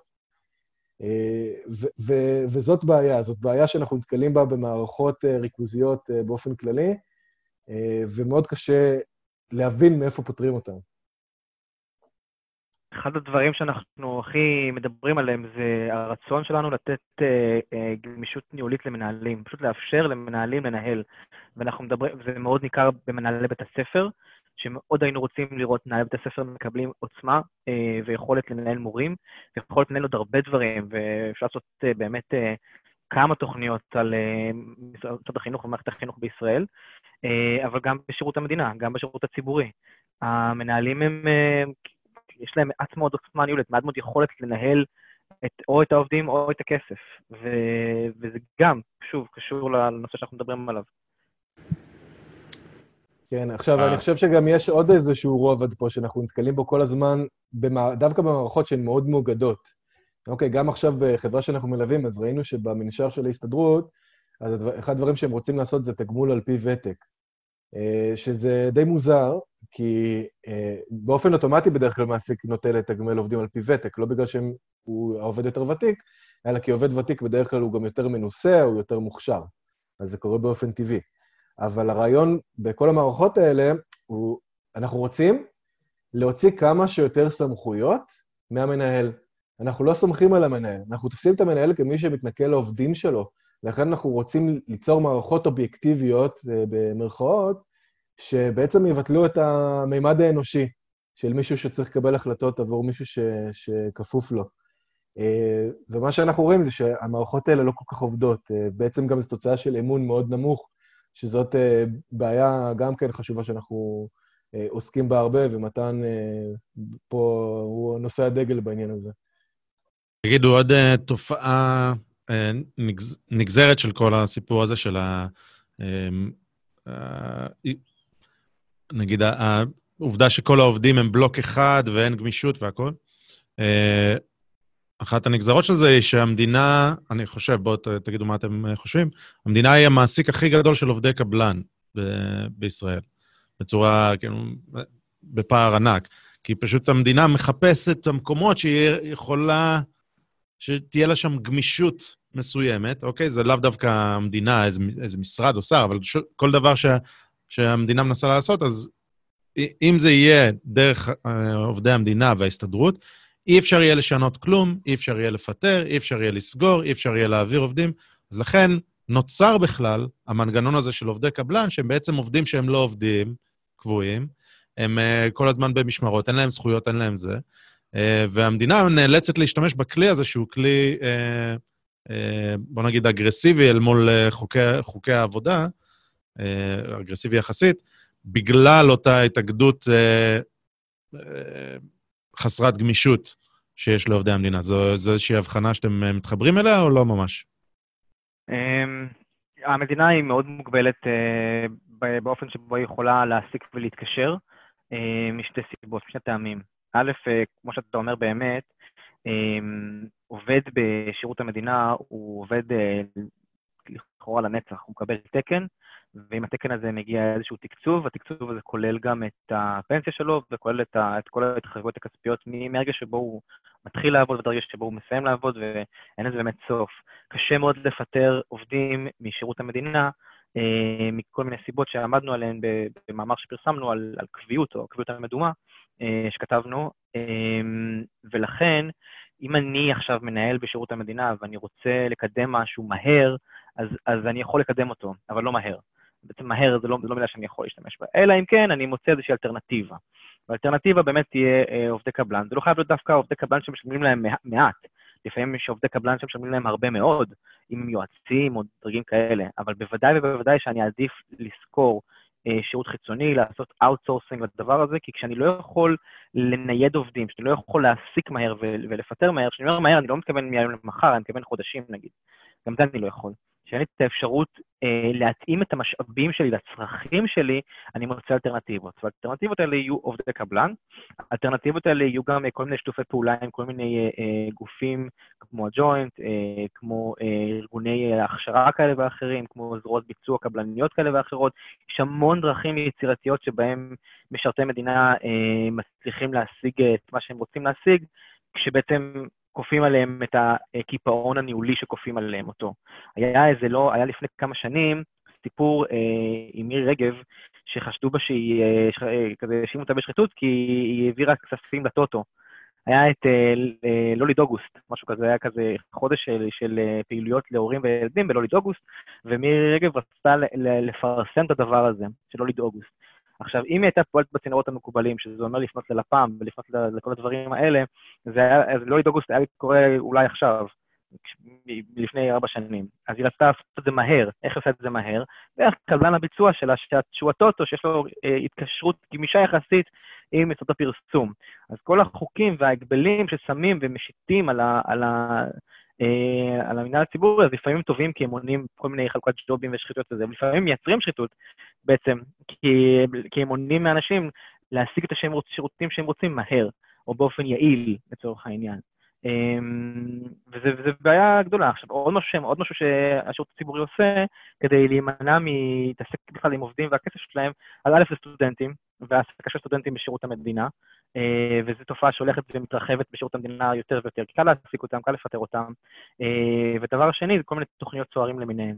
שככה אנחנו מנסים בעצם לצמצם את הסיכוי, את הסיכון בעצם שנקבל... אה, שנקבל אה, עובדים שהם פחות, אה, שיפתיעו אותנו כי הם פחות מוכשרים או משהו כזה. אנחנו מנסים בעצם לטייב את התהליך הזה. וזה, וזה מה שקורה כל הזמן, וזה באמת נובע מחוסר גמישות. חוסר גמישות תעסוקתית שנובעת במידה רבה מהסכמי שכר והסכמים קיבוציים שהם אה, קבועים ומאובנים. ואז ההסתדרות יוצאת למאבק מאבק טהור למען עובדי הקבלן, שבעצם במידה מסוימת, במידה רבה, התופעה הזאת נוצרה בגלל הכוח הרב שיש להסתדרות. אז לא, לא, יכול, לה, לא יכול להגיד שהם האשמים כן. הבלעדיים, זה בטוח לא, אבל... זה אבל... לא, ההסתדרות, uh, צריך לומר פה ביושר, שהיא לא האשמה הישירה, אבל היא בוודאי עומדת שם ברקע. בוודאי תורמת, כן. לא, היא יותר מתורמת. היא בעצם זאתי שיושבת על, ה, אה, על הצומת של קבלת ההחלטות. אתה לא יכול לשנות משהו באיך שהמערכת בנויה מבחינת. המורכבות שלה בלי שאתה עובר דרך הצומת שההסתדרות שולטת עליו. אה, ולכן, זה, זאת אומרת, שמה, זה ההשפעה של ההסתדרות. אבל יש לנו פה השפעות נוספות, למשל, המשפטיות, כן, המשפטיזציה של השירות הציבורי גם גורמת לזה שמאוד קשה לפטר עובדים, מאוד קשה להעסיק עובדים, מאוד קשה להעביר עובד מתפקיד לתפקיד, וזה לא ההסתדרות יצרה. זאת אומרת, זה משהו שהוא פשוט אינהרנטי ב... שיטה הלא הכרחית שנמצאת במחוזותינו. אמ, הצגנו פה, הצגתם, מלא בעיות, עיוותים, דברים שבעיניכם אה, פוגעים במדינה ובמערכת. אם, אם היה דבר אחד, אני, אני שואל את שניכם, כל אחד בנפרד, תיתנו לי תשובה. דבר, דבר אחד שהייתם יכולים לשנות בשביל uh, שהוא יעשה את האימפקט הכי גדול בלשפר את המצב. זאת אומרת, מה, מה הפקק הכי קריטי שצריך לפתוח? אמ, מה, מה האישו הכי, הכי בוער? זו בעצם השאלה שצריך לשנות. או אולי לא רק האישו הכי בוער, אנחנו מדברים על בעיות, וזה, אתם, כרגע אתם עוזרים לגופים שהעובדים שלהם רוצים להתארגן, או אתם עובדים, ב, בוא נגיד, בשטח, אבל כשמדברים על חזון, לאן זה צריך ללכת? באמת תתחילו מהדברים, מהדבר הכי גדול האחד, אבל תנו לנו אולי גם איזשהו מבנה, אה, אם אתם יכולים. אז אני מאוד מתקשה לתת פה תשובה שהיא תשובה אחת, אבל אני גם לא רוצה לפתוח פה רשימת מכולת, ולעמוד בחוקי הפורמט זה חשוב. אבל אני חושב שאבן יסוד בכל צעד מדיניות שעושים הוא בעצם אה, איזושהי ודאות מערכתית. והיום אין ודאות מערכתית, לא לחוקים טובים ולא לחוקים גרועים, כי בית הדין לעבודה עושה מה שהוא רוצה. אז אם הייתי צריך להתחיל בדבר אחד ולהישאר עם חקיקה מאוד גרועה, הייתי אומר שצריך אה, לטפל בבעיה של בית הדין לעבודה, שזה אומר או לשלב אותו במערכת המשפט הרגילה ולצמצם את אה, סמכויותיו ולהגדיר היטב, או אה, לחלופין, לדאוג שהוא, שסמכויותיו מצומצמות ושיש אפשרות לערער על ההחלטות שלו. לערכאה נוספת. אבל זאת אומרת, הדבר, הדבר הראשון שאנחנו רוצים שיקרה, שתהיה ודאות חוקית. יש איזשהו מודל במדינה אחרת שאתה אומר, אה, זה טוב לייבא לבתי הדין, לבתי הדין לעבודה? אה, תראה, אני אה, יחסית אוהב את המודל האנגלוסקסי, כי אני חושב שהוא טיפה יותר מתאים לנו והוא יותר הולם את המערכת שלנו. והמודל האנגלוסקסי, אין בו בית דין לעבודה, למרות שטועים לחשוב שכן. יש רשות יש רשות כמו איזשהו בורד כזה, שהיא יכולה לקבל החלטות בענייני עבודה, ויש לה גם סמכויות נוספות. אני אתן דוגמה. בית הדין לעבודה, בתור מה אנחנו חושבים עליו, מקבילה של מערכת המשפט, נכון? הוא בעצם בית משפט. אז במדינות האנגלסקסיות יש, יש בית משפט שהוא נפרד, ויש רשות שיש לה סמכות שיפוטית מסוימת לענייני עבודה. ובגלל שאנחנו רוצים שיהיה דין מהיר ושאנחנו רוצים, אנחנו יודעים גם שיש בעיות שהן קשות לפתרון, זאת אומרת, יש בהן איזשהו מטען אידיאולוגי, למשל ביחסי עבודה קיבוציים, אז uh, משום כך אנחנו נותנים לגוף הזה סמכויות נוספות שהן מאוד uh, מוגבלות, uh, עם הפרדה פנימית, לדוגמה. לגופים כאלה יש גם אפשרות לעשות גישור, כמו שבית הדין לעבודה שלנו עושה. אבל מי שמגשר זה לא השופטים, זה גוף אחר. צריך לעבור בשביל, uh, לעבור דרכם בשביל uh, להכריז לסכסוך. Uh, יש סמכויות חקירה, אפשר להגיע אליהם במקום העבודה ולהגיד, אוקיי, בוא נבדוק אם התלונה שהעובד הגיש היא אכן אמיתית. אז uh, יש מערכת כזאת שהיא יכולה להיות מאוד אפקטיבית, אבל לא מחליפה את מערכת המשפט. Uh, אז זה המודל האנגלו-סקסי, ואני הייתי אומר שאם היה אפשר להקים רשות כזאת ולהחזיר את סמכויות השיפוט הרציניות לבית משפט רגיל, אז הייתי הולך לשם. מעולה. מתן, יש לך, יש לך תשובה או ש... אה, שקשתי אני... התקלתי אותך. אז, אז בוא נפריד שנייה, יש את כל הנושא של אה, התאגדות והתארגנות קיבוצית, שזה מה שתחרות עוסקת ברוב הזמן, שזה כדאי מה שנתמקד בו גם בפתרונות שאנחנו מציעים. יש את כל הנושא של מנהל ציבורי, שזה נושא טיפה שונה ויש לו כובע אחר. אז אם אנחנו מתמקדים ב... בנושא הקיבוצי, בהתאגדות קיבוציות, אני הייתי משנה משהו שאולי לא ישנה את המערכת, אבל לדעתי הוא פשוט דוקר, דוקר בעין כמה שהוא לא צודק. אני הייתי משנה את, ה, את השליש ומעביר אותו להצבעה. זה גם שינוי שהוא כל כך ברור, למה הוא נצרך מבחינה רעיונית. אני לא חושב שיש מישהו אה, שיכול להתנגד לרעיון שה, שהרוב יקבע במקום העבודה. אני, אנחנו רואים כמה עובדים שמתנגדים סובלים, כמה הם באמת אומללים, פתאום נכפת עליהם מערכת חוקים שהם לא מבינים, עם עולם מושגים שהם לא מכירים, והם לא מב... הם פשוט לא מבינים, שואלים אותנו, אבל למה, כאילו, למה אסור לדבר עם מנהלים? למה אנחנו לא יכולים להגיד שאנחנו לא רוצים? זה פשוט בלתי נתפס, הדבר הזה. אה, וזה גם, הש... גם שינוי, שכל מה שנדרש זה שינוי סעיף בחוק. זה לא דורש שינוי תרבותי, זה לא דורש שינוי התנהגותי, זה לא דורש שינוי תהליכי, פשוט צריך סעיף אחד בחוק לשנות, אפילו, אפילו ניסחנו אותו אה, והצענו אותו, וזה כל מה שדרוש בשביל שיהיה קצת יותר צדק במערכת, לדעתי. אבל זה ממש מטורף שזה לא שונה, כי אין חבר כנסת שיכול לעלות ולהגן בצורה פומבית על הדבר הזה, אני חושב, על שליש. אני אגיד לך, בשיחה סגורה שהייתה לנו... תתפלא, היום אה, קראתי פרוטוקולים. אוקיי. בשיחה סגורה שהייתה לנו אה, עם אה, מישהו שהוא היה בכיר בשירות המדינה, הוא אמר לנו, בהקשר אחר בכלל, משהו אחר שאנחנו רוצים לקדם, אז הוא אמר לנו, תשמעו, שתי המפלגות המרכזיות היום בישראל הן אה, שייכות להסתדרות העובדים. אז אי אפשר להזיז שום דבר דרך הכנסת. דרך הכנסת לא תזיז שום דבר. עכשיו, למה? כי שתי המפלגות המשמעותיות בישראל, או לפחות אחת מהן, שהיא מפלגת השלטון הקיימת, היא, היא נושאים של הפריימריז. וההסתדרות פשוט פוקדת את האנשים שלה לפריימריז, ומשפיעה במידה רבה על הרכב המועמדים ועל הרכב האנשים שיהיו שם. אז בעצם במידה כזו או אחרת, הרבה מאוד מהנציגים שלנו בכנסת הם חייבים, או שהם אה, חייבים משהו להסתדרות, או שהם תלויים בהסתדרות כדי להמשיך ולהיבחר. אז הם לא יעשו שום דבר שיקשה עליה או שיאתגר אותה. כן, או שגם uh, תופעה שאנחנו מכירים בפוליטיקה ודברים אחרים, שלמיעוט יש כוח מאוד גדול בדברים שהם לא נמצאים בראש סדר היום.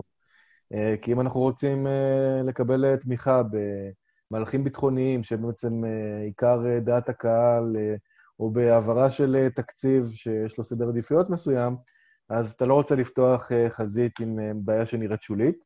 ואותן קבוצות שמאוד חזקות בפריימריז, יש להן מטרה אחת אה, בלבד, והם יעשו הכל בשביל אה, לקדם אותה בלבד, ובעצם הכוח אה, של, של אותה קבוצה הוא הרבה יותר משמעותי מהחלק שבאמת היא מייצגת בעמדה הציבורית.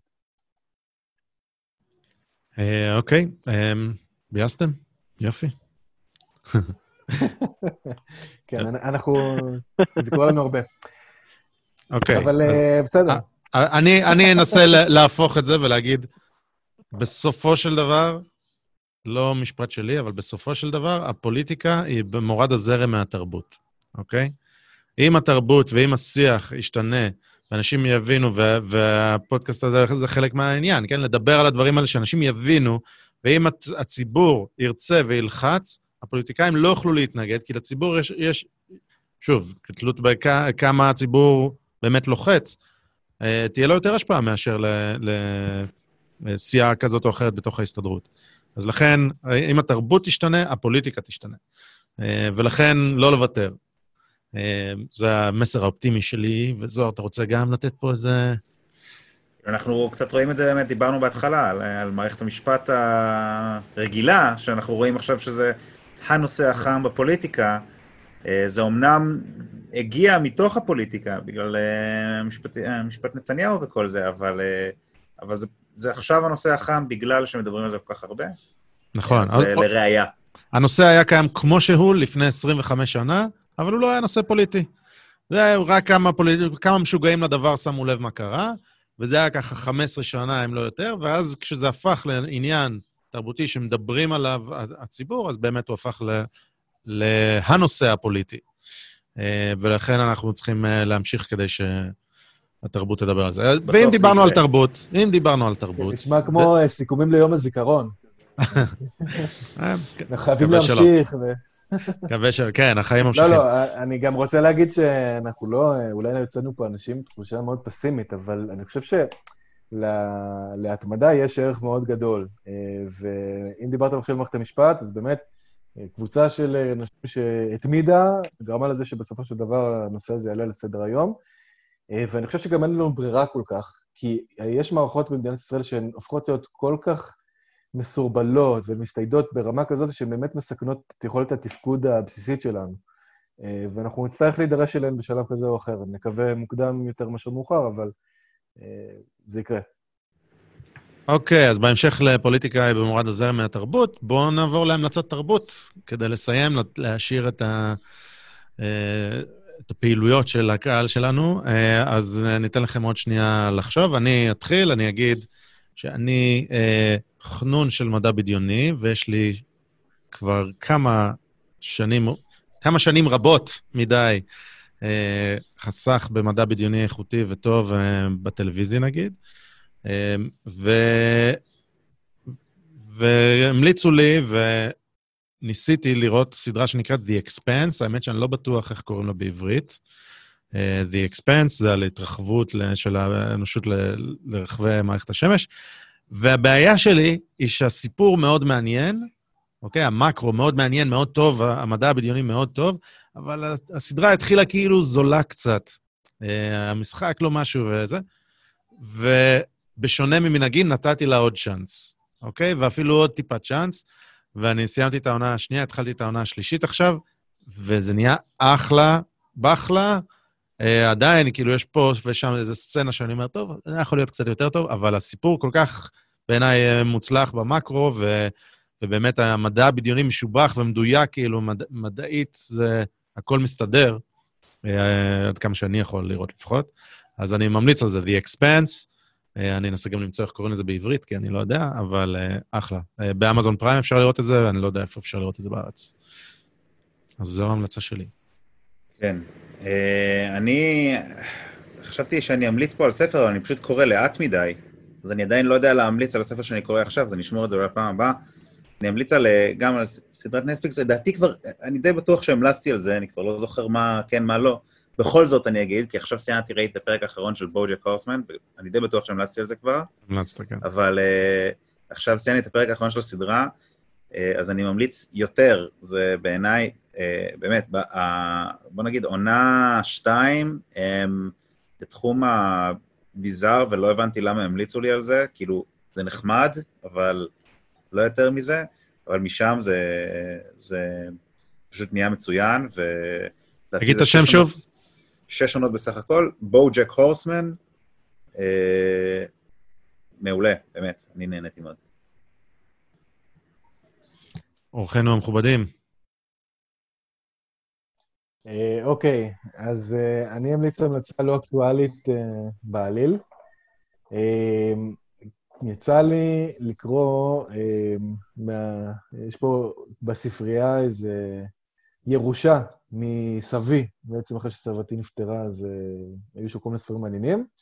אצל סבתא שלי ולקחתי חלק. אז היה שם ספר אחד די מרופט, ביוגרפיה של די ישראלי, מאת אנדרי מורו, מרואה, אני לא בטוח איך מבטאים את זה, שתרגם לעברית פסח גינסבורג, הוצאה משנת 1934, וזה היה חוויה ממש מדהימה, מדהימה. גם העברית, איזה תרגום ברמה שהיום לא מוצאים, גם הכתיבה פשוט נהדרת, אני מוצא את עצמי מחזיק איזה ספר מתפורר ומתמוגג עם צחוק, אז מי שאוהב ביוגרפיות היסטוריות, המלצה חמה, חמה, חמה, תשיגו ב... לא יודע, ספריות עתיקות ובסימניה. נהדר. אני ממליץ על ספר, סופר שאני מאוד מאוד אוהב, שזה מישל וולבק. ספציפית אני אמליץ על המפה והטריטוריה, שאני חושב שהוא ספר מבריק. הרבה מהספרים של וולבק הם מצוינים. אני חושב שהוא הסופר, בעיניי אולי הכי טוב של המאה ה-21, היכולת שלו להבין את ה... מנגנ... את המנגנונים הכלכליים שמשפיעים על החשיבה התרבותית שלנו הם יוצא דופן, הוא ממש רואה לאמת בעיניים, והאופן שבו הוא מתאר את החיים המודרניים ואת כל ההיררכיות המעמדיות שלנו שנוצרו בעקבות השיטה הקפיטליסטית והשוק החופשי, הם יוצאי דופן. אני ממליץ בחום, המפה והטריטוריה. אוקיי, יש לי ספר שלו בבית, וגם אני, כמו זוהר, קורא לאט, אני אגיע אליו, אבל אחלה. איזה ספר? בגנים. יש לי קנייה. קנייה של... קנייה מעולה, קנייה גם כן ממש מעולה. התלבטתי בינו לבין זה. הם שניהם מצוינים מאוד, אותה תמה. אוקיי. נהדר. יופי, אז עד כאן. תודה רבה למתן רוטמן ואלון תובל. היה אחלה, היה ממש מעניין וחשוב בעיקר. בואו נשנה את הפוליטיקה דרך התרבות. טוב, מעולה. שמרו על בריאות, שטפו ידיים, תודה. ביי ביי. תודה רבה.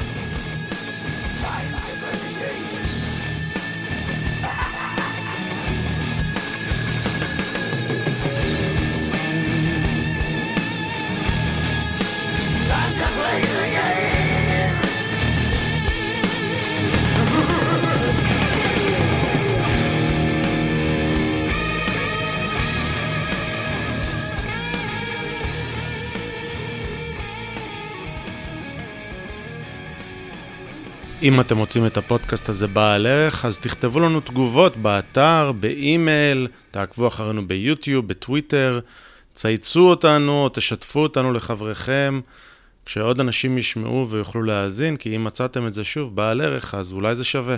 כל אינטראקציה שלכם עם התוכן הזה רק תעזור לנו. אז uh, מודים לכם מראש ותודה רבה שהאזנתם. להתראות.